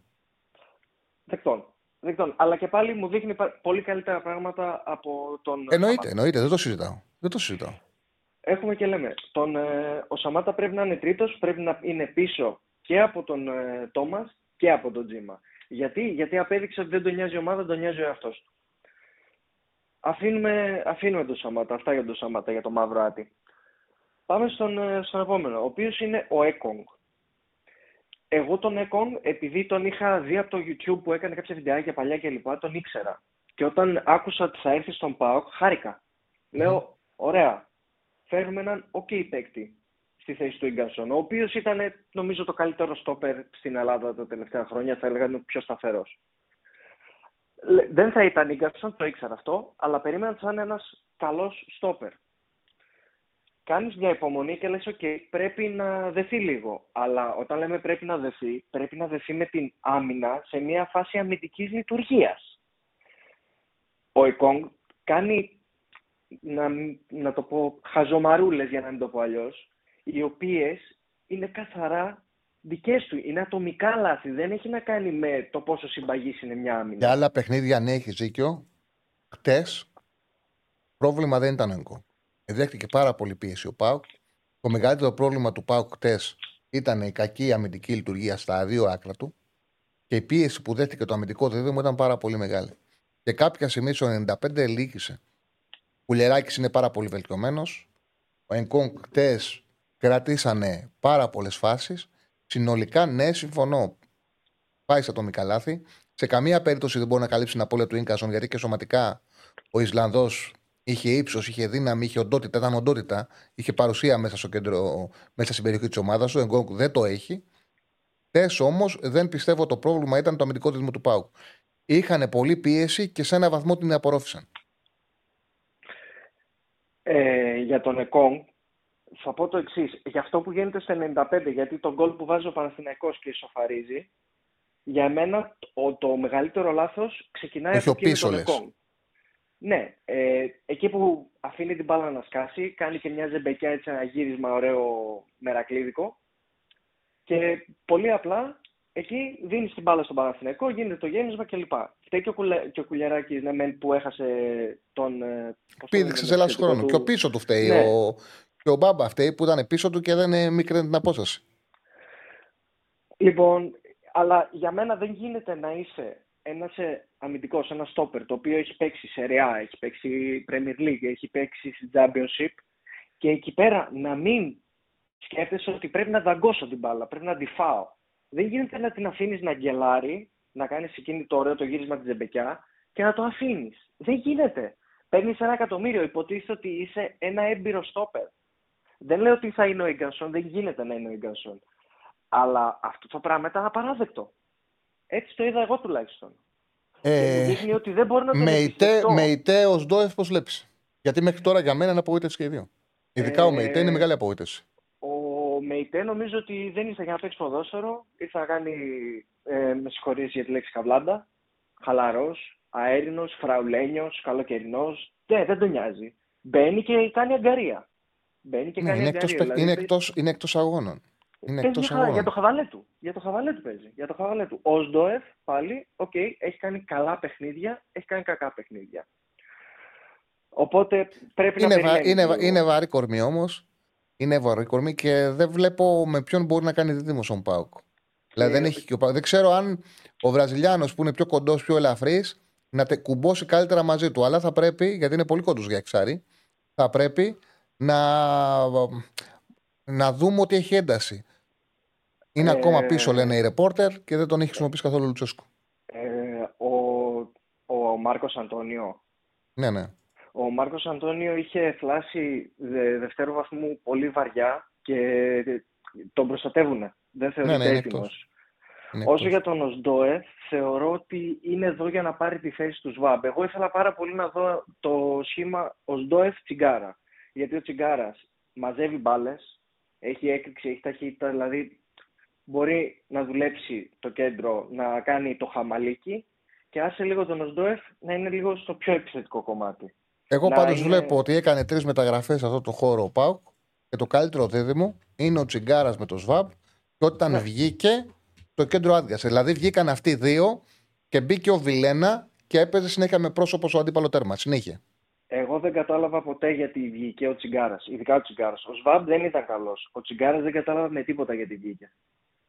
Ήταν απίστευτος. Μπορεί να έχει και τα περισσότερα κλεψίματα στο μάτι. Ή να είναι στο, ε, στις top θέσεις. Τέλος πάντων, για να μην σε κρατάω και πολύ. Ο δεν με κρατάς, ωραία κουβέντα κάναμε, φίλε. Για τον τρίτο παίκτη που ήθελα να σου πω, ναι. για το τους τρεις, είναι ο Κετζιόρα. Ε, που είναι ο Κετζιόρα, δεν, δεν υπάρχει. Αυτός ο άνθρωπος παίρνει 700 χιλιάρικα το χρόνο, που εγώ με 700 χιλιάρικα θα έφτιαχνα τη ζωή μου και επειδή τον βλέπω να, να παίζει μπάλα, χάνω τη ζωή μου χρόνο. Είναι να τρελαίνεσαι. Ε, δεν, πραγματικά, άμα σκεφτείς οι λεφτά πέρα, όχι αυτός. Πολλοί άνθρωποι του ποδοσφαίρου να τρελαίνεσαι. Εγώ θέλω να πω κάτι. Ότι αν ο με την αντιμετώπιση που είχε ο Κεζιόρα έπαιζε πάνω στον Ολυμπιακό, αν έπεφτε πάνω στον Ολυμπιακό, θα είχε κάνει ο Ολυμπιακός από ασίστ του Φορτούνη δύο γκολ για πλάκα ή από γκολ. Το ότι ο Παναθαναϊκό δεν πήρε γκολ από το αριστερό του εξτρέμ, είτε σαν assist είτε σαν απευθείας εκτέλεση, δείχνει και πόσο μεγάλο θέμα έχει αυτό το. Δεν μου λέει τίποτα το ότι έκανε ο Μπερνάρ κάποια ωραία κοντρόλ. Δεν μου λέει τίποτα. Είχε χώρο για να κάνει ό,τι θέλει. Δεν, ουσιαστικά δεν είχε αντίπαλο. Δεν έπαιζε και ώρα. Ήταν μόνιμα πιο πίσω από ό,τι έπρεπε. Μόνιμα. Δεν μάρκαρε, έκανε βήματα πίσω συνέχεια. Δεν μάρκαρε, δεν πήγαινε πάνω στον παίκτη ποτέ. Δεν πήγαινε πάνω στον παίκτη. Και σε αυτό μπορεί να φταίει και να κάνει τον Εκόνγκ να φαίνεται χειρότερος από ό,τι είναι. Γιατί έχει αυτό το συνοθήλευμα δίπλα του. Ε, τον Εκόνγκ συμφώνησε για αυτή τη φάση και αυτό δεν μίλησα. Συνολικά πάντως χτες δέχτηκαν τα στόπερ μεγάλη πίεση. Μεγάλη πίεση και οι δύο. Δεν είχαν βοήθεια στο τάκρα καθόλου. Πήγαιναν όλα πάνω τους. Ευχαριστώ πάρα πολύ. Κάναμε ωραία ζήτηση, φίλε μου. Να είσαι καλά, Τσάλι. Καλή συνέχεια. Λοιπόν, θα πω για τα παραπάνω του Λουτσέσκου. Νομίζω τα έγραψα και στου Μπεταράδες. Μίλησα και στο ξεκίνημα της εκπομπής. Ε, παιδιά, κάντε like. Ε, στέλνετε μόνοι σας. Τι είναι αυτά, μόνο 260 like. Τι είναι αυτά τα πράγματα, ρε Στέφανε; Δεν έχει και ο Στέφανος ε, μικρόφωνο να σας βρογγίξει. Παιδιά, κάντε like, είναι σημαντικά για την εκπομπή μας. Βλέπετε ότι εδώ πεταράδες συνέχεια κάνουμε καινούριο πρόγραμμα. Σας έχουμε εκπομπή για την Παρασκευή βράδυ μετά τα μάτια Ευρωλίγκας με Μπόγρι. Αυτό που χρειάζεται είναι την ενεργή συμμετοχή σας σε εκπομπές. Και κάντε like, το έχουμε ανάγκη, μας βοηθάτε και subscribe στο κανάλι. Λοιπόν, για το, παιδιά, για το Λουτσέσκο οι δηλώσεις, το είπα και στο ξεκίνημα. Ήταν εκτός τόπου και χρόνου. Ο διαιτητής ήταν εκπληκτικός. Άφηνε το ρυθμό, το πρόβλημα του ελληνικού ποδοσφαίρου. Γιατί βγαίνω. Ε, γιατί διαβάζω διάφορους αυτογράφους που γράφουν το ρεπορτάζ για τον ΠΑΟΚ. Διάβασα την προηγούμενη εβδομάδα. Το, στην αντίστοιχη θέση ήταν η, η ρεπόρτερ του Παναθηναϊκού που νομίζουν ότι μέσα από αυτή την λογική θα υποστηρίξουν ε, τα θέλω των ομάδων τους. Έγινε την προηγούμενη εβδομάδα και από φίλους του Παναγιακού στην εκπομπή και είχα την ίδια στάση που θα έχω αν κάνουν κάτι αντίστοιχο σήμερα ή παδί του Πάου. Το πρόβλημα του ελληνικού ποδοσφαίρου δεν είναι μια κάρτα που δεν δόθηκε σε ένα ντέρμπι. Δεν είναι ένα πλεονέκτημα που κακώς δόθηκε γιατί δεν το εκμεταλλεύτηκε η ομάδα. Το πρόβλημα του ελληνικού ποδοσφαίρου ήταν ότι για χρόνια που σφύριζαν Έλληνες ποδοσφαιριστές, Έλληνες διαιτητές, πραγματικά λύγουν τα αποτελέσματα.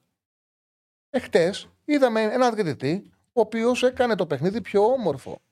Και επίσης είχαμε διαιτητές από παλιά χρόνια που από το φόβο τους στήριζαν συνέχεια και δεν άφηναν το μάτς να βρει ρυθμό. Εδώ ήρθε μια διαιτητάρα που πραγματικά έλεγε παίχτε, παίχτε, παίχτε. Και άφηνε το ρυθμό και έπαιρνε την μπάλα Τάισον και έφευγε. Έπαιρνε την μπάλα ο, ο Τζούριτσιτς και έφευγε. Έπαιρνε στα άκρα, τα κενά τα εκμεταλλευόντουσαν οι ομάδες γιατί δεν σφύριζαν, παίζανε. Σπουδαίο πράγμα. Ο διαιτητής βοήθησε το παιχνίδι. Εγώ αυτό θέλω το διαιτητή. Δεν έγινε κανένα ακραίο λάθος. Τώρα να κάτω κάθε και λέτε έδωσε εκεί κίτρινη, δεν έδωσε εκεί. Εντάξει, OK. Okay. Μπάλα είναι. Μην ξεψειρίζουμε το ματς μου. Θα του φύγει και ένα σφύριγμα. Μπορεί να του φύγει μια κάρτα. Ή ο διαιτητής να μην θέλει να δώσει με τόσο μεγάλη ευκολία τις κάρτες. OK. Okay. Αλλά συνολικά δεν έπαιξαν κανένα ρόλο ούτε στη νίκη του Παναθηναϊκού του πρώτη ομάδα οι διαιτητές, ούτε στην ισοπαλία ε, χτες οι διαιτητές. ίσα ίσα κράτησαν το παιχνίδι. Αυτή είναι η πραγματικότητα. Άλλο για τα παιχνίδια της Πέμπτης, τα είπαμε την Παρασκευή. Αυτά ήταν άλλη συζήτηση. Είναι, ε, είναι ο Λουτσέσκου, ο Βαλκάνιος Special One. Είναι. Εντάξει, ξέρεις τι γίνεται. Τώρα τον. Ε, ο Λουτσέσκου είναι δύο. Έχει, είναι δύο συζητήσεις. Σαν προπονητής, είναι ένας πάρα πολύ καλός προπονητής. Όπου όποιος παίκτης, δηλαδή επειδή τα παιδιά παίρνουν πάρα πολύ ωραίες συνέντευξεις, μίλησε και το Σάββατο Κάργας. Ο οποίος λέει ότι δεν του φέρθηκε καλά ο Λουτσέσκου. Είπε στην δήλωση που έκανε τα παιδιά, ποιος δεν την έχει δει να μπει να τη δει. Έχει πολύ ενδιαφέρον κάργα ε, συνέντευξη. Ο οποίος είπε ότι δεν μου είπε αλήθεια ο Λουτσέσκου όταν πήρα την αποβολή με την ΑΕΚ μου, με διαβεβαίωσε ότι δεν τρέχει τίποτα και τελικά με έβαλα να προπονηθώ με τη Β' ομάδα. Παρόλο το, παρόλο το παράπονο που εξέφρασε στην ε, συνέντευξή του, είπε ότι είναι ο καλύτερος προπονητής που έχει συνεργαστεί. Και πραγματικά με όσους και εγώ έχω μιλήσει σε προσωπική μου επαφή που γνωρίζουν τη δουλειά του, πραγματικά τους εντυπωσιάζει. Εγώ θυμάμαι μάλιστα το ξεκίνημα της πρώτης συνεργασίας που μίλαγα με έναν άνθρωπο του ΠΑΟΚ και μου έλεγε το εξής και αποδείχτηκε. Το ξεκίνημα θυμίζω την εποχή που ο Πάουκ με τον Λουτσέσκου η πρώτη συνεργασία δεν πήγαινε καλά, που είχε κάνει τις συνεχόμενες εκτός εδασίτε. Και το τελευταίο άσχημο αποτέλεσμα ήταν το 2-2 στη Νέα Σμπίνη με τον Πανιόνιο και μετά άλλαξε πάρα πολύ την ομάδα η Ξάνθη που κάνει το διπλό.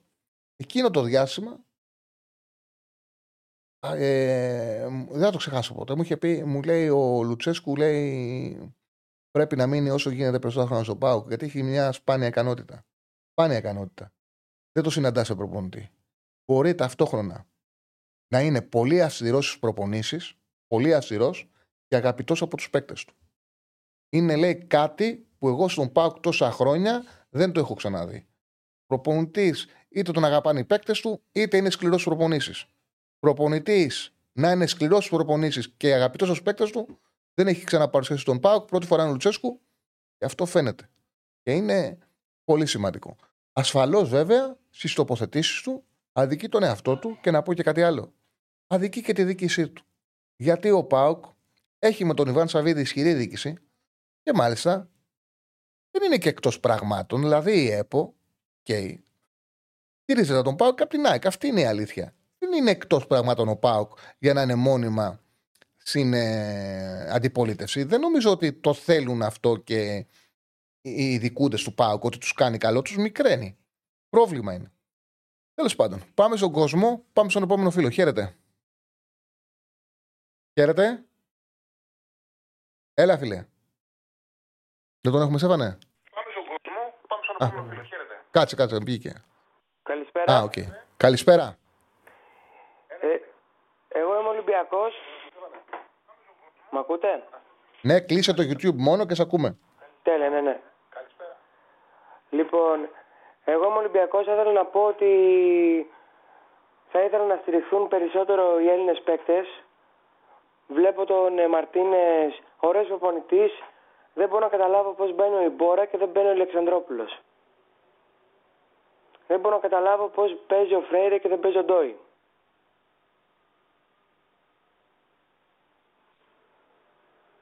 Κοίταξε να δεις. Ο Μαρτίνεθ είναι νέος προπόνηση στην ομάδα. Τα παιχνίδια που έχει κοουτσάρει είναι συγκεκριμένα.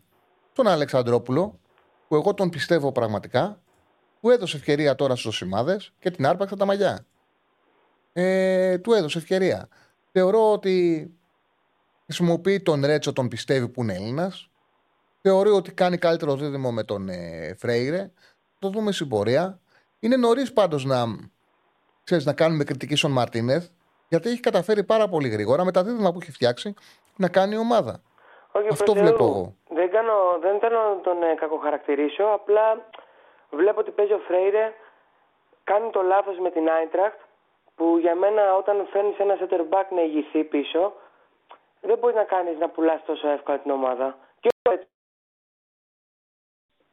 Έπεσε; Ναι. Έλα, φίλε μου. Που λέτε και ο Φρέιρε ε, και ο Ρέτς έκανε λάθος με το πέναλτι με την Άιτρακτ, αλλά το λάθος του Φρέιρε, όταν, όταν ψάχνεις ένα center back, δεν μπορείς να φέρνεις από Αργεντινή το Φρέιρε. Α έφερε έναν παίκτη, όταν θέλει να ηγηθείς, πρέπει να είναι ένα όνομα, να μπορεί να δέσει δίπλα του και ο Ρέτσος και ο Ντόι. Ο Φρέιρε, χωρίς εμπειρία στην Ευρώπη, πώς να παίξει; Εντάξει, κοίταξε να δεις. Φαίνεται ότι ο Ολυμπιακός μεσοαμυντικά έχει χειρότερους παίκτες από τη μεσοεπιθετικά. Είναι ένα θέμα που θα πάει μαζί του τι γίνεται στο κέντρο της άμυνας. Στην πραγματικότητα όμως δεν μπορεί να μην βάλουμε σαν θέμα συζήτησης ότι πήγε στους σημάδε που πέρσι φάγε δύο γκολ και όχι δεν δέχτηκε γκολ, δεν δέχτηκε φάση. Ε, ο Πας είχε ευκαιρίες για 0,1 γκολ. Είναι μια πρόοδος. Ναι, σιγά ναι, σιγά. Ναι, στην Ευρώπη έβγαλε προβλήματα με τη Φράιμπουργκ. Περιμένουμε το μάτσο της Πέμπτης με πολύ μεγάλο ενδιαφέρον.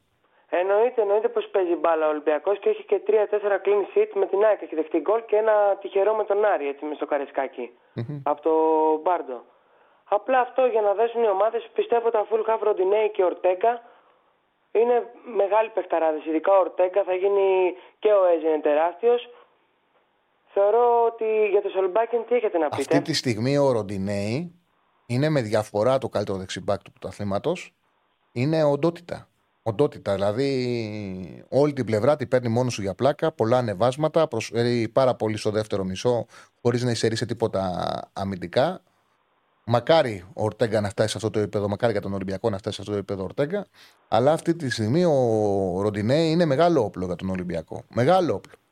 Χωριχτό είναι. Απλά δεν ξέρουμε αν θα βγει ο Σολμπάκεν. Μόνο το Σολμπάκεν εγώ φοβάμαι. Ο Ποντένς έχει γυρίσει καλύτερα. Εχθές μας ξελάσπωσε. Έτσι. Μόνο ο Ναι. Σολμπάκεν και ο Ελκαμπή είναι πάρα πολύ καλός που δεν τον πίστευα στην αρχή. Έχει Όχι, βάλει δείχνει εννιά γκολ σε ότι 12 ξέρει μάτς. τη θέση του striker. Είναι παίκτης που στην περιοχή σε κάθε μάτς παίρνει τις φάσεις του.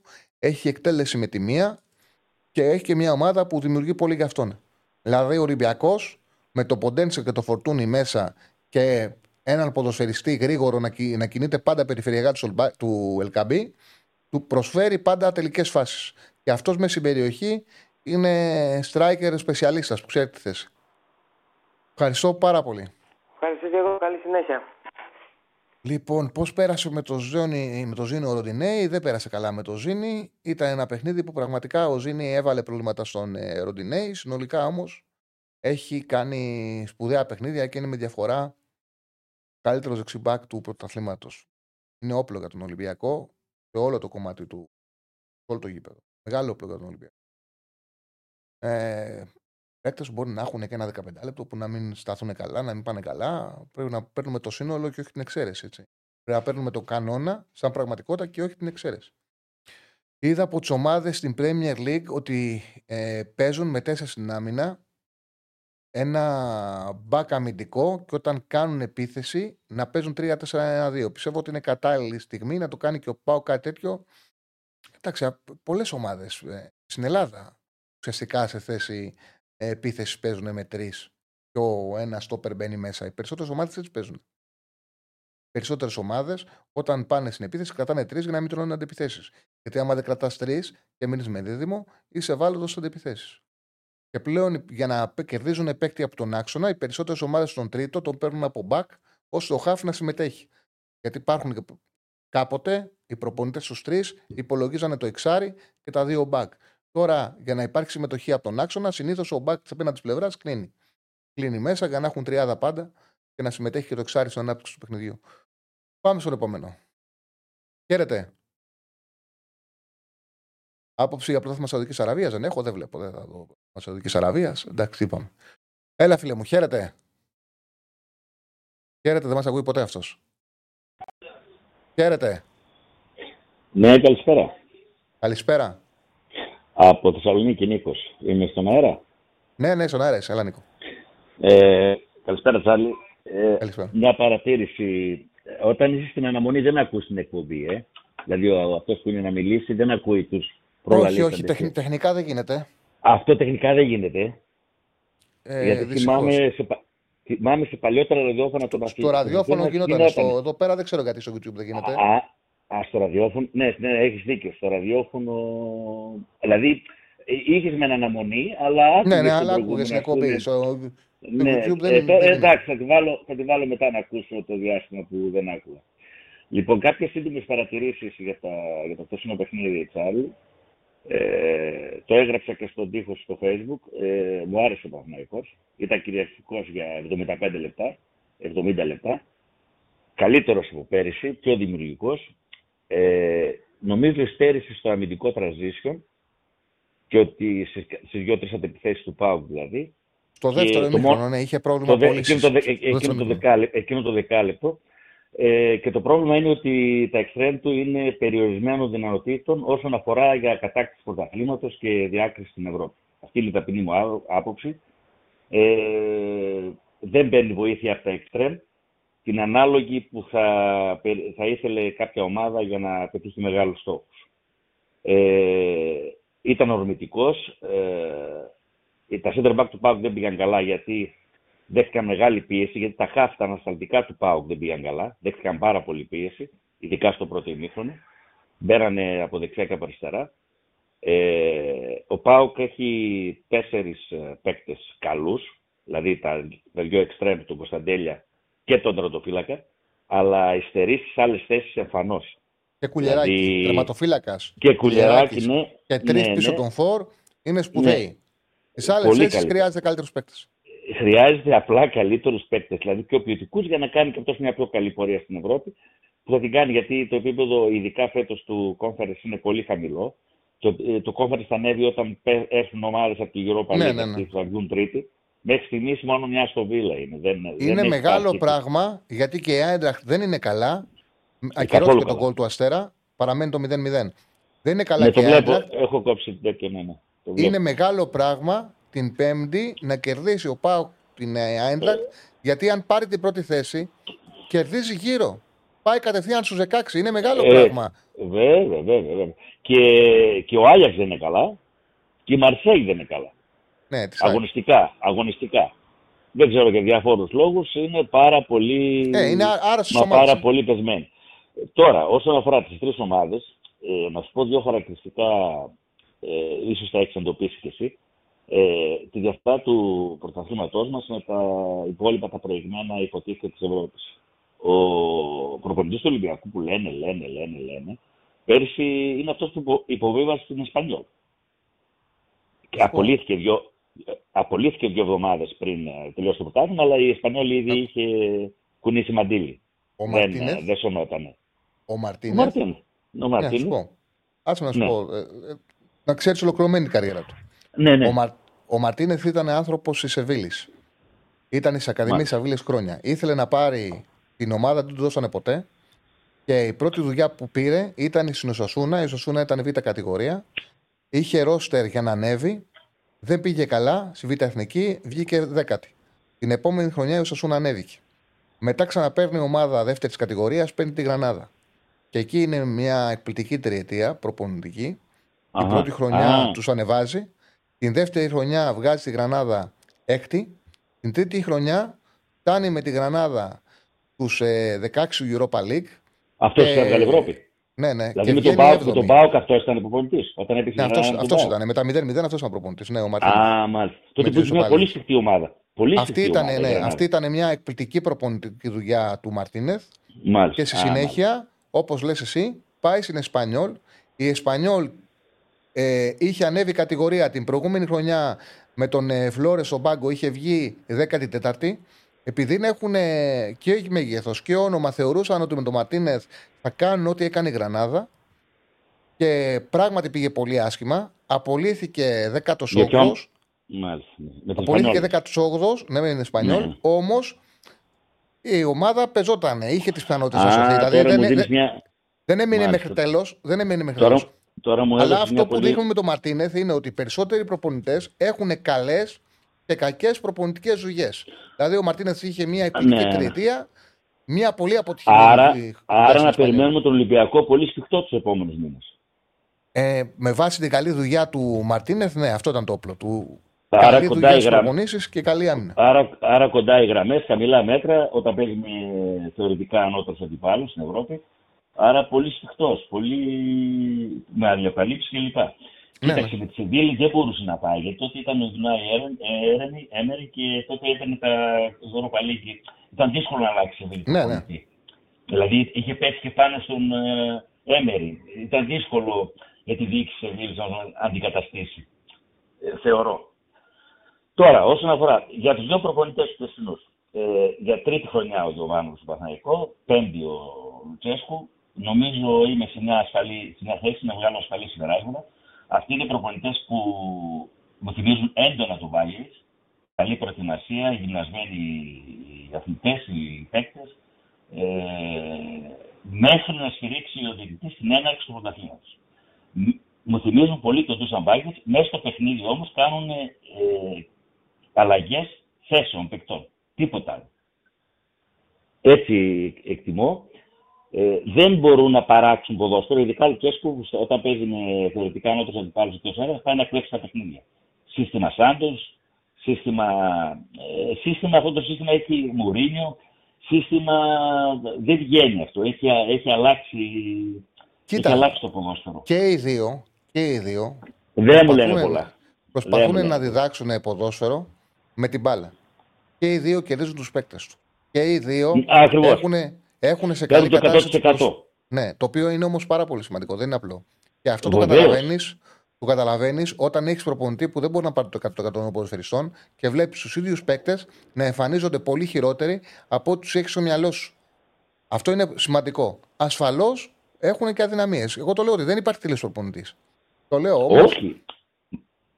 Όχι, σαφώς. Ναι, συζητάμε τώρα. Απλώς ε, μια εκτίμηση κάνουμε με βάση αυτά που βλέπουμε. Αλλά ε, δηλαδή θα μπορούσε τώρα και ο Παναθηναϊκός και ο Πάοκ, ο Παναθηναϊκός να πάρει καλύτερα εξτρέμ, δεν ξέρω τι τη συμμετοχή του προπονητή, και ο Πάοκ να πάρει καλύτερα χαφ. Είτε κεντρικά είτε επιθετικά. Δηλαδή και βλέπεις έχει πέντε χαφ ο Πάοκ, ε, τον εξής κανέναν. Ναι, τσιγάρας, είναι... μπάμπα, ο τσιγάρας, ας πούμε, ο τσιγάρας, τσιγάρας, τσιγάρας που λέγει σπορκάστερ και μετά από την ελληνική καριέρα που έκανε στη Γαλλία, κοιτάω στο flash ένα, ένα λεπτό έπαιξε με του Όχι, δεν έπαιξε. Δεν έπαιξε. Δεν, δεν έπαιξε. έπαιξε. Δεν έπαιξε. Δεν έπαιξε. Όμως η αλήθεια είναι ότι δηλαδή... αυτή τη στιγμή πήρε τρεις παίκτες ο Πάοκ, πλήρωσε τρία συμβόλαια και ο Τσιγκάρας είναι καλύτερος από όλους. Είναι πρόβλημα. Είναι Έτσι, πρόβλημα. Πήραν, πήρε τρεις πήραν, πήραν παίκτη με φλάση. Πρέπει να παίξει το Μάρτιο. Κάτι πεντάλεπτα έπαιξε. Πέρυσι τη Λάτσιο πέντε μάτια έπαιξε ο άλλος. Εγώ, εγώ, χάφε, εγώ χάφε, ε, αμυντικό χάφε 68 δεν θα έπαιρνα ποτέ. Ένα 66 πόσο είναι ο Μαρκο Αντώνιο. Δεν θα έπαιρνα ποτέ. Τώρα από εκεί πέρα θα δούμε. Εκτός αν είναι καντέ. Εκτός αν είναι καντέ. Αλλά δεν είναι καντέ. Αν είναι καντέ θα παίζει σιλάτσι. δεν το βάλα καθόλου. ναι, ναι, ναι. ναι. Έτσι, έτσι, ε, έτσι, έτσι ακριβώς. Ε, Τσάρλι, χάρηκα πάρα πολύ που το είπαμε. Και εγώ ευχαριστώ ε, πάρα πολύ. Ε, είναι απολαυστικό αυτό το δύο να ξέρεις, ε, μας κάνεις ε, σοφότερους. Ευχαριστώ πάρα πολύ. Κάναμε πολύ ωραία συζήτηση. Να είστε, να είστε καλά. Να είστε καλά. Να είστε καλά. Να είστε καλά. μιλήσει, πάρα πολύ. Θα ήθελα να μιλήσω κι άλλο για άλλα θέματα, αλλά άλλες μέρες για να μιλήσουν και τα παιδιά και άλλα παιδιά. Ευχαριστώ να είστε καλά. Σας περιμένω. Περιμένω να με ξαναπάρετε. Ε. Λοιπόν, μέχρι το Δεκέμβριο θα έχει βγει ε, και μου λέγατε ο Verbits. Εγώ ποτέ δεν είπα θα βγει ο Verbits. Παιδιά, μην μου λέτε τέτοια πράγματα. Ε, για τον Λιμιό που, που γράφεται για τον Λιμιό που γράφεται, ναι, ίσως να είναι μια λύση για τον Παναγιώτο τον Ιανουάριο να έρθει ο Λιμιό και να φύγει ο Βέρμπιτ. Όχι ότι θεωρώ ότι ο Λιμιό μπορεί να, να ανεβάσει τον Παναγιώτο, αλλά από το Βέρμπιτ δεν δίνει τίποτα πιθανότατα να δώσει περισσότερα πράγματα. Είναι και Έλληνας. Αλλά χρειάζεται πραγματικά μια ποιοτική μεταγραφή ο Παναγιώτο σε αυτόν τον χώρο. Είναι ξεκάθαρα. Είναι ξεκάθαρο ότι χρειάζεται μεγαλύτερη ποιότητα ο Παναγιώτο στα άκρα της επίθεσης. Εκτός αν γυρίσει και είναι καλά ο Αϊτόρ. Εκτός αν γυρίσει και είναι καλά ο Αϊτόρ.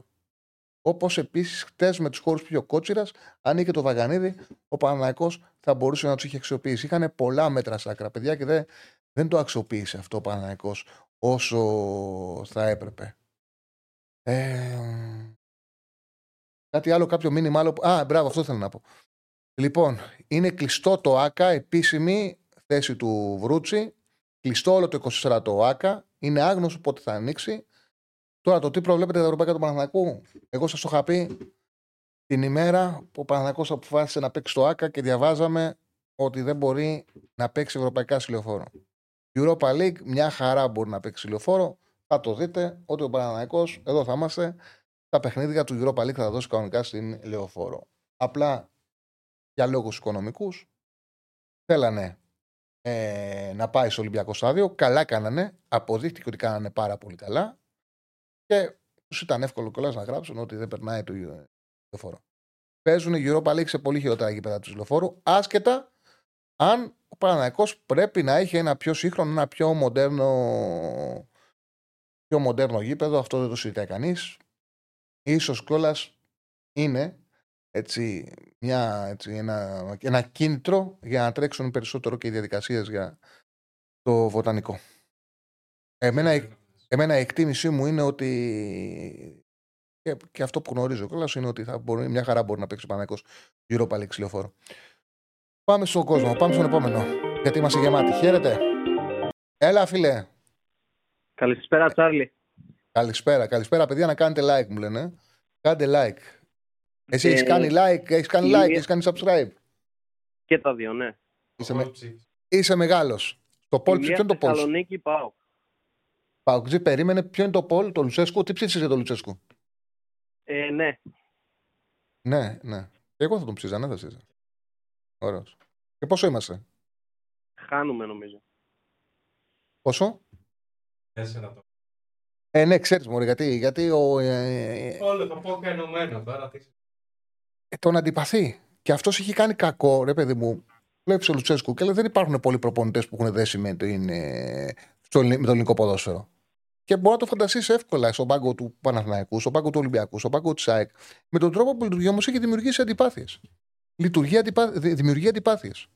Τέλος πάντων. Έλα, φίλε. Αυτό είναι το θέμα που πήρα να σου μιλήσω κιόλας. Ε, κοίταξε, καταρχάς εκτιμώ πάρα πολύ. Σε ακούω πολλά χρόνια, όχι τόσο μεγάλος, είμαι 28, αλλά σε ακούω χρόνια. Ευχαριστώ πολύ. Ε, και ως Θεσσαλονικιό σε άκουγα από Ιντερνετικά, ρε παιδί μου, σε έψαχνα για να σε ακούσω. Να είσαι καλά. Ε, κοίταξε λίγο. Θα, θα ήθελα να κάνουμε μια κουβέντα η οποία η αλήθεια είναι ότι δεν σου αξίζει πολύ, γιατί το κλίμα σου και το επίπεδο είναι καλύτερο. Αλλά δυστυχώς θέλω να ακουστούν και κάποια πράγματα τα οποία, επειδή έχω ζήσει και στην Αθήνα αρκετά χρόνια, δεν υπάρχουν μέσα στον αλγόριθμο της καθημερινότητάς σας. Ναι δηλαδή και σαν κριτική λίγο το λέω, νομι, ε, εντάξει δεν είναι fair αυτό που κάνω, αλλά αισθάνθηκα και άσχημα με τη χθεσινοβραδινή εκπομπή των παιδιών. Ε, και το βλέπω ότι ακόμα και στον Κατσούρο, ο οποίος είναι, τέλος πάντων δεν θέλω να μιλάω για άτομα τα οποία δεν, είναι, δεν μπορούν να απαντήσουν, ε, αλλά το βλέπω και από σένα. Παιδιά, χθες ο Παναθηναϊκός σοφάρισε το 96. Δεν είναι σοφάρισε ο Πάουκ. Ο Παναναϊκό σοφάρισε στο 95 και 06. Ωραία. Ένα παιχνίδι με 5 λεπτά καθυστερήσεων. Όχι, όχι, όχι. Όπου δεν, υπάρχει, δεν, υπάρχει, δεν υπάρχει, ε, πόσο λένε, δεν υπάρχει διαιτητής να σταματήσει το Ινσεντρά. Δεν το πάω εκεί, δεν το πάω εκεί. Δεν, δεν είπα αυτό. Βλέπεις, ακόμα και αυτούς του αλγόριθμου πιστεύεις ότι υπάρχει θεσσαλονίκης που θα μιλήσει για τις καθυστερήσεις. Μιλάω για άλλο πράγμα. Α, okay. Μιλάω για έναν Πάοκ, ο οποίος σε ένα εκτός έδρας, με μια ομάδα η οποία είναι μέσα στις δύο πολύ βασικές διεκδικήτρε του πρωταθλήματος. Δηλαδή αυτός και η ΑΕΚ νομίζω είχαν το προβάδισμα να έχει τη χρονιά. Που πας δηλαδή με έναν Πάοκ με προβληματική, προβληματικό καλοκαίρι, όλα προβληματικά. Και παίζεις ένα παιχνίδι το οποίο και να έχανες δεν θα σου λέγει κανείς τίποτα, έτσι δεν είναι; Και πας και βάζεις δύο γκολ, δοκάρι και δύο ευκαιρίες που για μένα είναι για γκολ.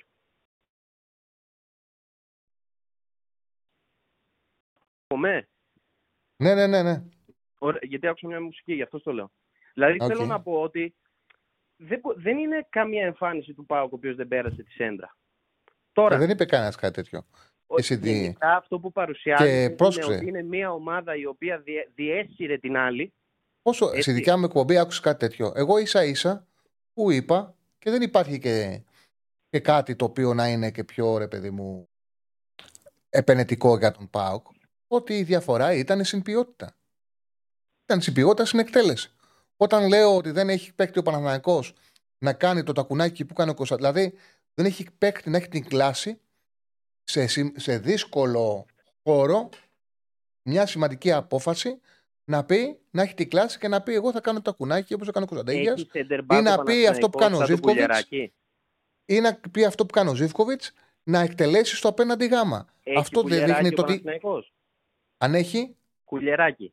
Κουλεράκης είναι ένας Έλληνας παίκτης, Ναι. ο οποίος ε, έλεγα και την προηγούμενη εβδομάδα ότι η βελτίωσή του, με τη βελτίωσή του εγώ έχω πάθει πλάκα και θεωρώ ότι πάρα πολύ σύντομα ο Πογέτ πρέπει να τον κάνει αυτόν δίδυμο με τον Μαυροπάνο.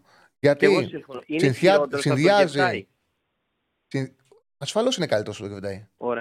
Ωραία. Άρα, Ασφαλώς. επειδή ακούω και αυτό το παραμυθάκι από χθες. Παραμυθάκι, sorry. έντονη Ξέρω τώρα λέξη. γιατί εγώ δεν έχω ακούσει, αλλά για την εκπομπή τη δική μου, εγώ λέω ότι ο Πάοκ έχει πέντε σπουδαίους παίκτες, πέντε βάσεις στην εντεκάδα του. Γιατί είναι έξι, είναι τέσσερις που παίζουν πίσω. Μένα από και ο τον- Μπάμπα μπαίνει σε Τώρα- αυτό, γιατί μου αρέσει πολύ σαν παίχτη. Να σου Ε, θεωρώ ότι αμυντικά είναι πάρα πολύ αδύναμος. Η άποψή μου είναι αυτή.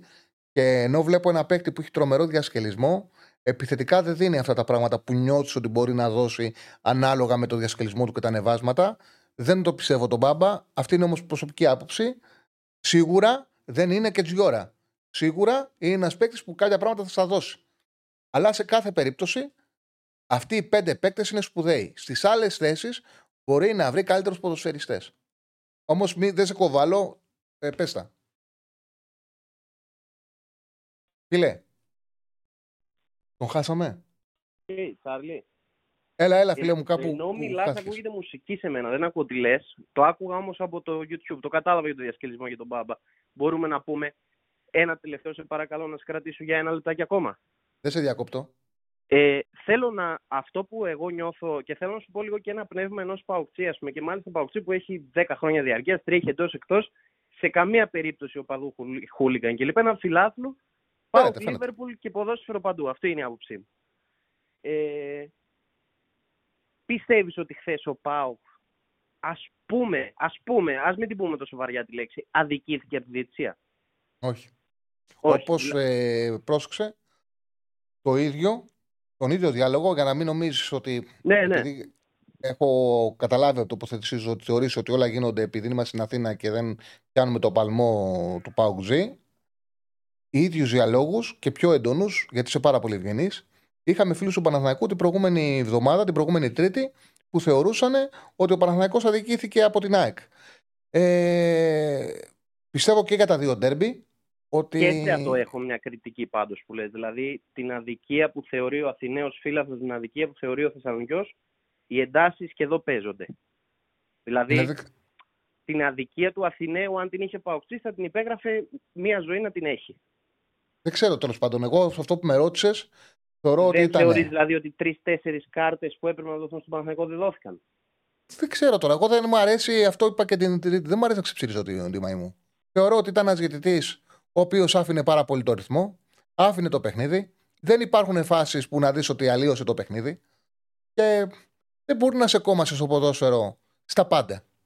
Δεν μπορεί να σε κόμμασε στα πάντα. Ναι, μπορεί ένα διαιτητή να πει: Εγώ δεν δίνω κάρτα εύκολα. Δεν τη δίνω, ρε παιδί μου την κάρτα. Ξέρεις λίγο, εμένα ξέρεις ποιο είναι το τέτοιο μου. Δεν, ήταν, δεν είναι ένα παιχνίδι το οποίο αξίζει να τελειώσει και να κάτσεις μετά να μιλήσεις για τη διετησία. Εγώ δεν λέω ήταν για ένα τον παιχνίδι που Λουτσέσκου, δικαιολογεί την αντίδραση του Λουτσέσκου. Εγώ θα ήμουν Εγώ σε τρελαμένο με τον αυτό Λουτσέσκου συμφωνώ με τον απόλυτα Τζαμάτα. μαζί σου.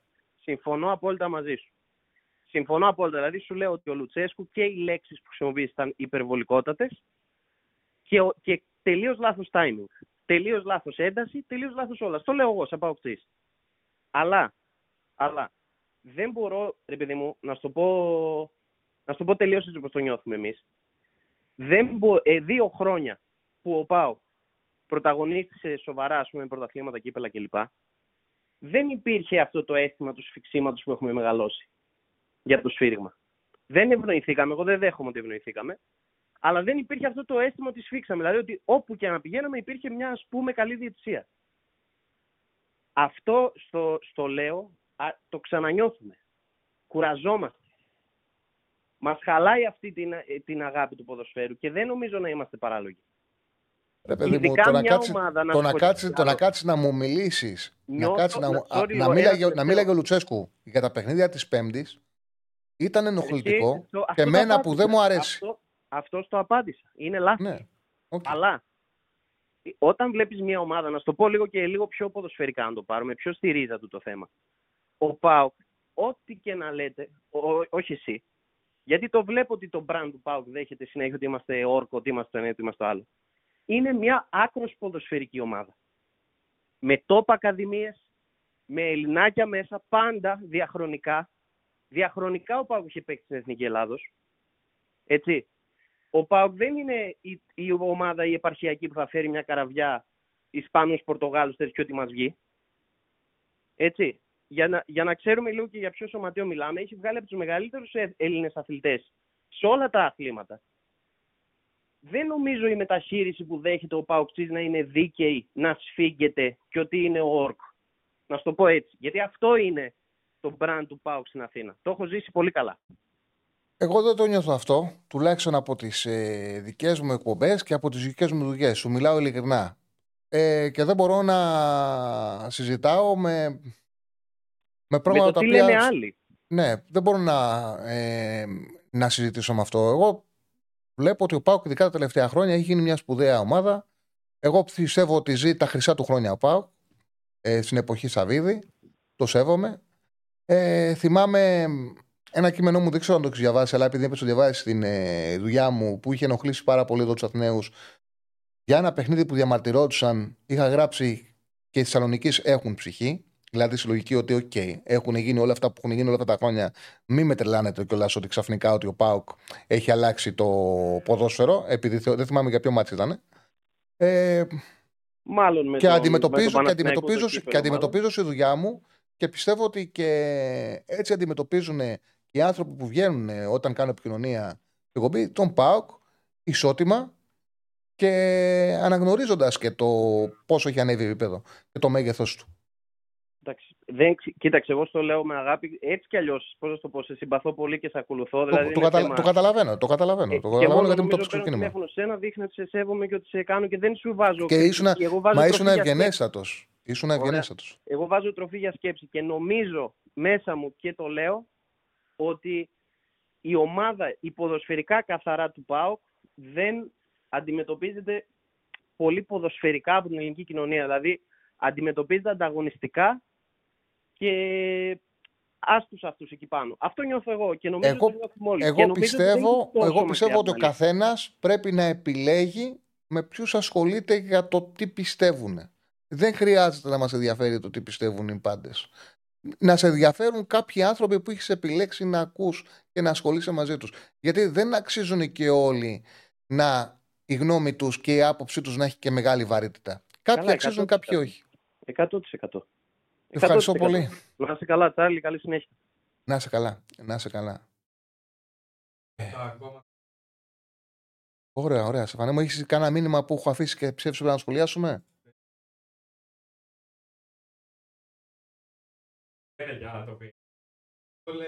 Ναι, εντάξει, παιδί μου, ήταν μια φάση. Okay. Ήταν μια φάση ε, ο παιχνίδι με τη Λαμία. Σε μια εποχή που ακόμα το βαρ δεν υπήρχε. Τώρα, την εποχή του βαρ, αυτές οι φάσεις δεν μπορούν να ξεφύγουν. Και γι' αυτό το λόγο λέω ότι με ξένους διαιτητές και με βαρ, θεωρώ ότι το ποδόσφαιρο είναι πιο θωρακισμένο.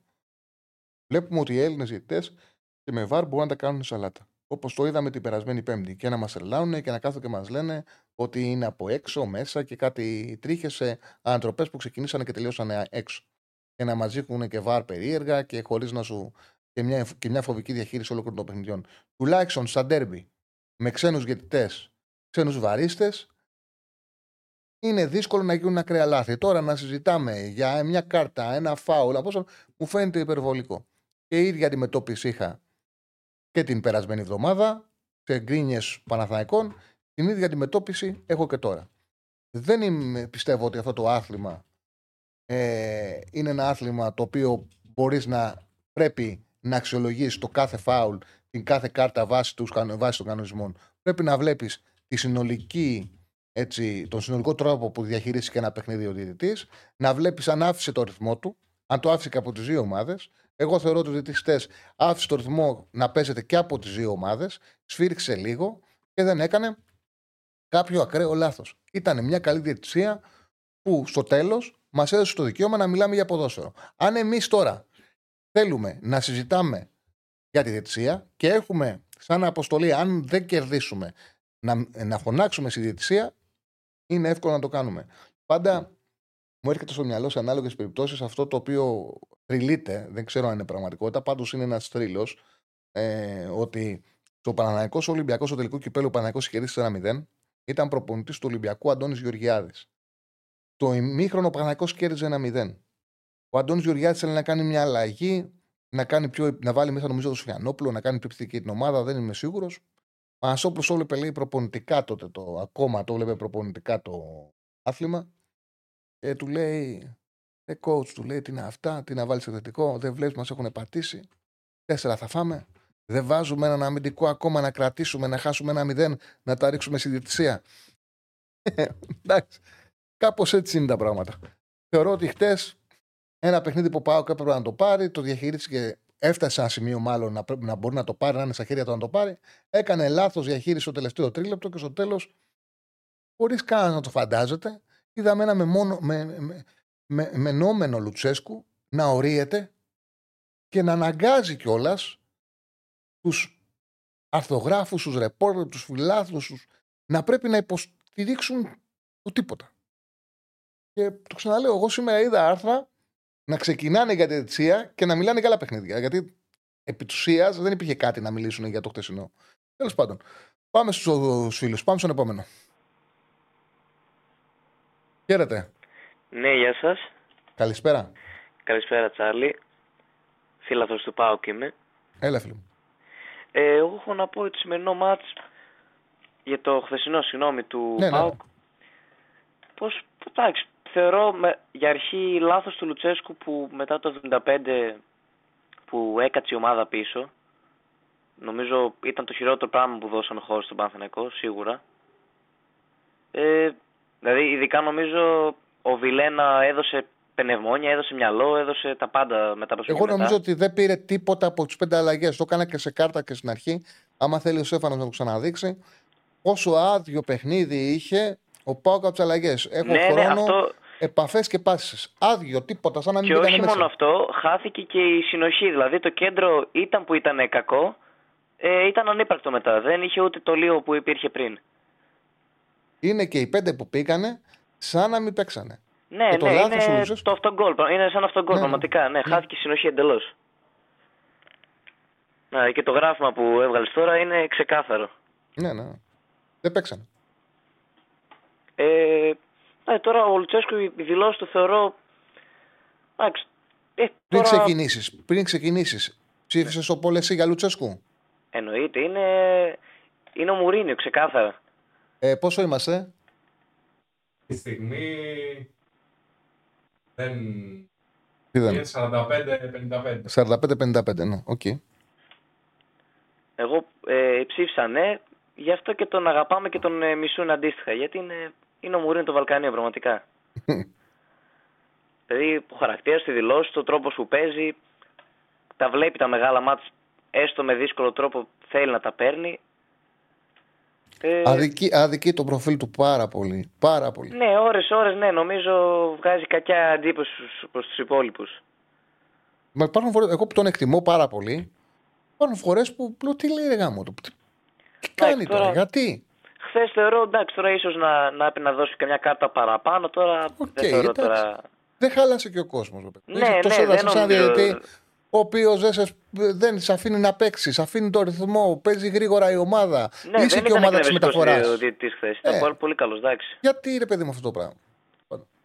Εντάξει, εγώ πιστεύω το έβγαλε κυρίω σαν ξέσπασμα με, με αυτά που έγινε και με τον Ολυμπιακό και με την ΑΕΚ και με τον Παναθηναϊκό. Τώρα. OK, okay, ναι, okay. Γιατί νιώθω ότι και λίγο επικοινωνιακά είναι μόνος του. Δεν τον βοηθάει ούτε η ΠΑΕ ΠΑΟΚ, οπότε. Ε, Εντάξει, αλλά είναι σε ισχυρή διοίκηση τώρα έχει ο ΠΑΟΚ. Δεν έχει αδύναμη διοίκηση. Ε, δηλαδή είναι σε μια από... εποχή που η διοίκηση του είναι ισχυρή. Okay. Α πούμε τώρα για μένα, όταν ε, παίζεις με τον Άρη και σου λέει Παπαπέτρου και Σιδηρόπουλος, ε, κάνει ένα, μια δημοσίευση κάτι. Και φάνηκε ότι δεν ήταν ικανοί αυτοί οι δύο να διαχειριστούν το ντέρμπι της Θεσσαλονίκης. Δεν πιστεύανε, νο, θαρώ. Επειδή άμα θυμάσαι, όταν έγινε αυτό, ναι. δεν αντέδρασε κανένας. Ναι. Κάνω λάθος, γιατί μπορεί ναι, να χάνω κάτι Δεν είπε κανένας τίποτα, ναι.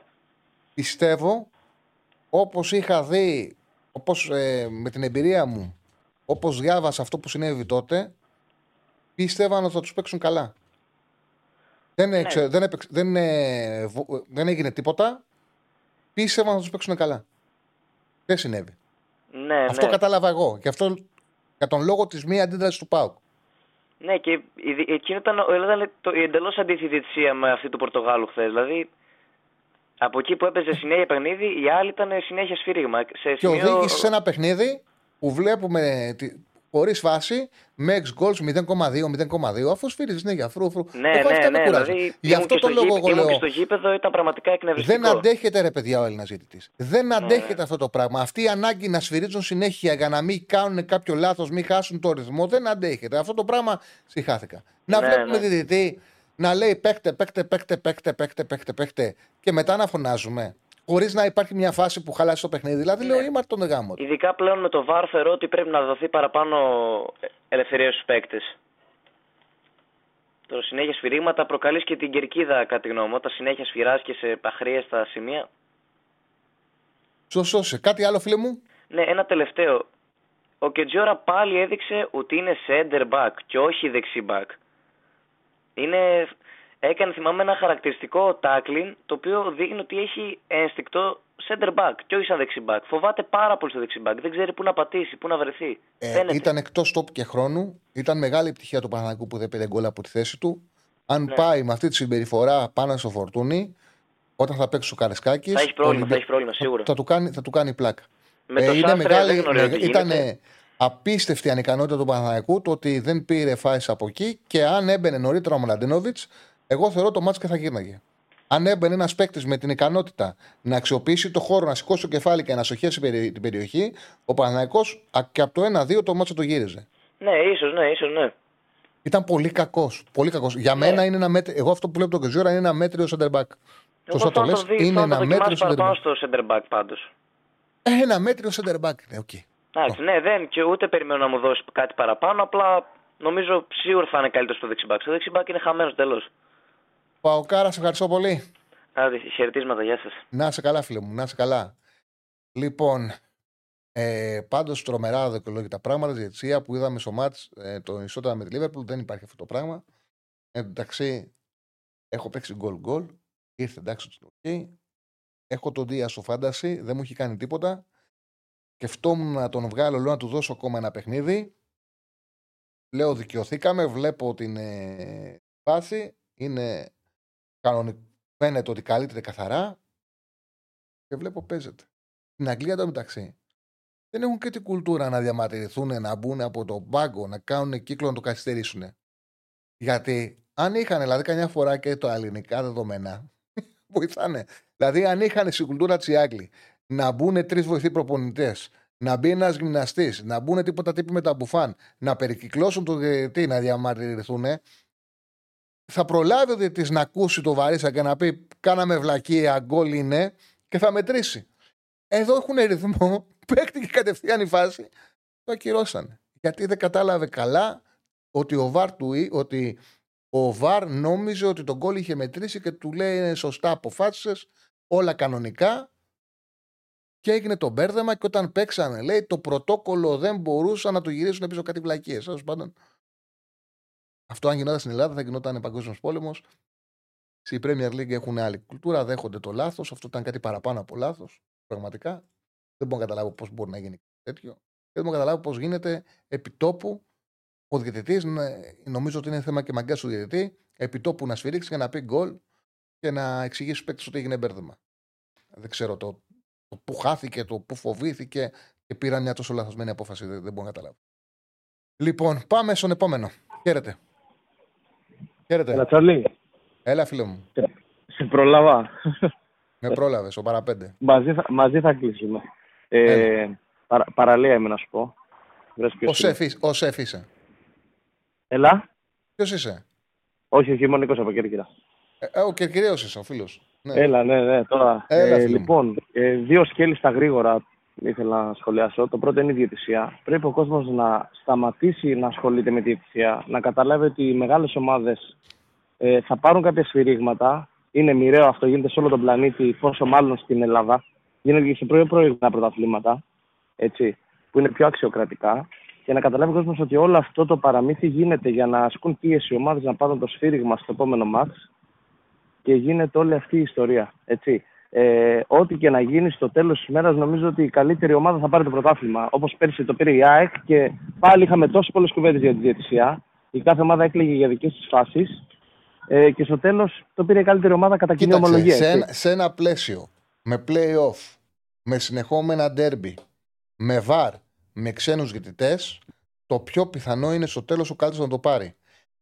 Αν αλλάξει αυτή η πραγματικότητα και έχουμε περισσότερους Έλληνες διαιτητέ, ασφαλώς μπορούν να δημιουργηθούν οι προποθέσει να μην ναι. το πάρει η καλύτερη ομάδα. Έτσι όπως είναι αυτή τη στιγμή η πραγματικότητα, ναι. elite, elite ξένοι διαιτητές σαν derby. Βαρ, ναι. play-off, το πιο πιθανό είναι ο καλύτερος να το πάρει. Ακριβώς. Οπότε πρέπει εμείς τουλάχιστον οι φίλαθλοι που σκεφτόμαστε λίγο παραπάνω να μην μπαίνουμε σε αυτό το τρυπάκι, να ασχολούμαστε με το αγωνιστικό. Και εγώ, σαν εξή, θα πω ότι χαίρομαι εδώ που φταίνει και οι πρωταγωνιστές όμω. Εδώ φταίνει και οι πρωταγωνιστές. Γιατί αυτό που έκανε ο Λουτσέσκου κάνει τους πάντες από το πουθενά να ασχολούνται με τη διαιτησία. Εδώ ήταν ξεκάθαρο των πρωταγωνιστών. Κάνει τους δημοσιογράφους του ΠΑΟΚ τους δημοσιογράφους του ΠΑΟΚ να πρέπει να δικαιολογήσουν αυτή την αντίδραση. Τον φανατικό του ΠΑΟΚτζή να σκεφτεί τι έχει γίνει και κάνει έτσι ο προπονητής μου να το βρω για να έχω και εγώ αφήγημα. Ακριβώς. Και οι δημοσιογράφοι. Και οι δημοσιογράφοι. Ναι, ναι, ναι. Δηλαδή, να ακούω το δημοσιογράφο τώρα, συγγνώμη του Παραθυναϊκού, να προσπαθεί να μας αποδείξει ότι η ανατροπή είναι μέσα στην περιοχή. Δηλαδή, υποτιμάνε την νοημοσύνη μας. Άλλο παρατεταμένο τράβηγμα που ισχυρι... ε, μιλάνε για κανόνα και άλλο χτύπημα. Τέλος πάντων, να μην το, πάω τώρα σε συγκεκριμένα. Να μην πάω σε συγκεκριμένες φάσεις. Δηλαδή και τη ΣΑΕΚ αμφισβητούμενο γιατί το offside κάτι έγινε εκεί πέρα, αλλά ακόμα και πιο πεντακάθαρες φάσεις του Παναθηναϊκού, πάλι πάνε να μας κάνουν το μαύρο άστρο. Τέλος πάντων, ε, χαίρομαι για την ΑΕΚ που δεν ασχολείται με όλο αυτό. Είναι η ομάδα που ασχολείται λιγότερο και μιλάει λιγότερο για διετησία και κλαίει εισαγωγικά λιγότερο για τη διετησία. Δεν μπορείς να το αμφισβητήσει αυτό. Γι' αυτό μου δείχνει εμένα ότι, ότι είναι η ομάδα. Ότι όλοι τα ίδια είναι. Και αν κάποια στιγμή yeah. χάσουν ένα ντέρμπι και πιστεύουν ότι αδικηθούν, το ίδιο θα κάνουν. Δεν πιστεύω ότι σε αυτά. Έχει αποδειχτεί ότι όλοι το ίδιο ναι. είναι. Έτσι πιστεύω εγώ. Ένα, ένα, Okay, ένα πολύ γρήγορο τώρα σχόλιο στο αγωνιστικό. Αν βάσει το τι έχουμε δει μέχρι τώρα, πιστεύω ότι τα δύο ε, φαβορεί για την κούρσα του πρωταθλήματος είναι η ΑΕΚ και ο Ολυμπιακός. Ε, η ΑΕΚ, όσα ντέρμπι έχει παίξει, είναι ή ελαφρώς καλύτερη ή πολύ καλύτερη από τον αντίπαλο με τον Ολυμπιακό και τον Παναθηναϊκό αντίστοιχα. Και όπως είχα πει και σε προηγούμενο τηλέφωνο, πιστεύω ότι όσο οι ομάδες, οι αντίπαλοι, θα μπαίνουν να παίζουν με την ΑΕΚ με τέσσερις εισαγωγικά επιθετικογενείς παίχτες και δύο να μαρκάρουν στο κέντρο, θα έχουν λιγότερες πιθανότητες και η ΑΕΚ θα είναι καλύτερη σε αυτά τα ντέρμπι. Γιατί πέρσι, αν θυμάσαι καλά, τις μόνες φορές που ο Παναθαϊκό και ο Ολυμπιακός κατάφεραν να, να περιορίσουν την ΑΕΚ και να πάνε το παιχνίδι στα ίσα, είναι όταν η ΑΕΚ έπαιζε 4-4-2 και οι άλλοι παίζαν 4-3-3 με τρίτο παίχτη να μαρκάρει στο κέντρο. Οπότε εγώ εύχομαι να συνεχίσουν οι άλλες ομάδες να μπαίνουν και να παίζουν στα ίσα την ΑΕΚ σε ένα άτυπο 4-4-2. Γιατί σου έχω πει και άλλες φορές ότι ε, ούτε ο Φορτούνης είναι Γκατσίνοβιτς στα αμυντικά, ούτε ο, από την άλλη μεριά ποιος παίζει στον Ολυμπιακό ο Ποντένσε είναι ε, Ελίασον και Άμραμπατ στα αμυντικά και εκεί είναι όλο το κλειδί της στήριξης της αμυντικής λειτουργίας της ΣΑΕΚ, έτσι. Ωραίος, φίλε μου, κάτι άλλο; Αυτό. Τίποτα, αυτό. Καλή συνέχεια, καλή εκπομπή και να, να, να, δούμε ένα ωραίο πρωτάθλημα που έτσι φαίνεται ότι θα γίνει για άλλη μια φορά για να σταματήσουμε να παρασυρώμαστε από το κλίμα που δημιουργούν οι πρωταγωνιστές, οι άγαροι του φύλαθλοι και οι δημοσιογράφοι, οι κίτρινοι. Ευχαριστώ πολύ. Ευχαριστώ. Ε, είμαστε εντάξει. Έχουμε άλλες δύο; Πάμε γρήγορα στους φίλους για να βγάλουμε και το σύγχυμα να αφήσουμε γιατί μετά 7.30 έχει ραγκάτσι. Χαίρετε. Χαίρετε. Πάμε στο τελευταίο. Χαίρετε. Καλησπέρα, Τσάρλι. Καλησπέρα, φίλε. Από Λονδίνο. Ε, για, το, για το VAR που λέγες λίγο γρήγορα να σου πω εδώ πέρα, ναι, δεν διαμαρτύρονται γενικά. Εντάξει, παρότι βγήκαν στις εκπομπές μετά και τα είπαν λίγο και το σχολίασαν και διαφώνησαν, ακόμα και, και τον Κλόπ να δεις, λέει εντάξει, ανθρώπινα λάθη είναι, συμβαίνουν. Εδώ δεν είναι έτσι τα πράγματα. Ε, τώρα να σε ρωτήσω για Παναθηναϊκό λίγο, ε, για την Παναθηναϊκός. Με το γήπεδο πώς μας βλέπεις, θα επηρεάσει την ψυχολογία των, ε, των παικτών, η αλλαγή του γήπεδου; Νομίζω ότι ο Παναθηναϊκός Λεωφόρο θα πάει να παίξει. Ε, OK, okay, δεν θα έχει πρόβλημα Παναθηναϊκός Λεωφόρο. Ήταν ωραίο αυτό που έγινε στο Ολυμπιακό Στάδιο. Μακάρι να μπορούσε να συνεχιστεί. Να παίζει ο Παναθηναϊκός Ευρώπη με 70.000 κόσμο. Ήταν ιστορικές βραδιές, όμορφες βραδιές. Δυστυχώς δεν γίνεται κάτι τέτοιο. Και το πιθανότερο είναι να βρουν άκρη και να παίξουν λεωφόρο. Αν θέλανε ε, για τον Europa League, εύκολα θα παίρνανε την άδεια. Δεν θέλανε απλά. Και καλά κάνανε γιατί και έσοδα θα είχαν παραπάνω και άξιζε αυτό το οποίο συνέβη. Ναι, τώρα τα έσοδα είναι ένα μεγάλο πρόβλημα. Δηλαδή, γιατί να μην βγάζουν την παραπάνω λεφτά από τα εισιτήρια και για να πηγαίνει και ο κόσμος στο γήπεδο. Ε, Επίσης και να είναι και πιο φθηνά τα εισιτήρια. Εντάξει, ο λόγος είναι ότι δεν, υπήρχε, δεν υπήρξε καμία μέρημνα ε, το αφήσανε στο έλεος του Θεού. Και ευτυχώς που δεν έγινε κανένα κακό ναι, με τόσο κόσμο στο γήπεδο. Ακόμα και, ακόμα και γελάμε. Ε, από τη στιγμή που δεν έγινε κάτι, είναι ασύο να το σκεφτεί κάποιος. Από τη στιγμή που δεν έγινε κάτι, ε, φαντάσου χτυπάγανε και ποδοσφαιριστές. Δηλαδή δεν γινόμασταν ρεζίλοι παγκοσμίως. Τέλος πάντων. Ακριβώς. Αλλά, αλλά επειδή δεν είναι τετράστερο το γήπεδο, θα μας το δώσει η UEFA, θεωρείς να παίξουμε στη λεωφόρο ή θα μας πει πρέπει να παίξεις σε τετράστερο. Πιστεύω, πιστεύω, πιστεύω, πιστεύω ότι θα. Εγώ αυτό που γνωρίζω είναι ότι θα βρουν τρόπο και θα παίξουν στη λεωφόρο. Αυτό γνωρίζω εγώ τώρα. Από εκεί πέρα θα δούμε στην πράξη. Ναι. Ωραία. Για τη Champions League θα είχαν πρόβλημα. Για το Europa League γνωρίζω ότι με κάτι μικροδιορθώσεις, ειδικά στα δημοσιογραφικά και αυτά, θα βρουν τρόπο και θα παίξουν στη λεωφόρο. Μακάρι να δούμε τα παλιά καλά, έστω και τηλεφόρο όπως τότε. Ευχαριστώ πάρα πολύ, φίλε μου. Κάτι άλλο; Να είσαι καλά. Καλή συνέχεια. Όχι, αφήνω να σηκώσει και τον άλλο να, να κλείνεις κι εσύ. Να είσαι καλά, να είσαι καλά, φίλε μου. Φιλιά τα λέμε. Έχουμε άλλον; Οπότε πάμε στο σύγχυμα και φύγαμε, έτσι. Ωραία, 0-0 είναι ακόμα στο περιστέρι στο ημίχρονο. Ατρόμητος αστέρας. Ένα γκολ έβαλε ο αστέρας, ο οποίος ακυρώθηκε από το βαρ. Λοιπόν, εγώ σήμερα έχω ασχοληθεί με τον Άσο τη Σασουόλο, με τη Μόντσα. Η Σασουόλο που ήταν, ήταν στο 2.30, έπεσε στο 2.15. Να δω αυτή τη στιγμή πόσο βρίσκεται στην B365. Είμαστε μαζί με τη B365. Ε, και να δω πόσο δίνει ο Άσο τη Σασουόλο. Η Σασουόλο που στο τελευταίο παιχνίδι στην έδρα τη έβαλε 4 γκολ στη Γιουβέντους, 4-2. Οδήγησε με το pressing της και η ταχύτητά της σε πάρα πολλά λάθη στην άμυνα της Γιουβέντους. Ιταλία. Είναι στο 2-10. Προτικό συνέχεια ο Άσο. Και μεσοβδόμαδα πήγε στο Μεάτσα, έσπασε το απίστευτο σερί της, το απίστευτο το σερί της Ίντερ με μόνο νίκες, τους έκανε διπλό, ε, βγάζει μια φρεσκάδα όλο, είναι σε αρκετά καλή κατάσταση. Θεωρούσα πάρα πολύ ψηλό το 2-30 που είχα βρει στον άσο της ε, Σασουόλο με τη Μόντσα. Έχει πέσει στο 2-10 και στο 2-10 νομίζω ότι είναι σωστό φαβορή Σασουόλο. Ε, έχει την ενέργεια, έχει την είναι σε κατάσταση για να κάνει αυτό τον άσο. Και δεύτερο σημείο, να μην χάσει η Θέλτα η οποία πάει χειρότερα από ό,τι αξίζει, να μην χάσει τη Λασπάλμας.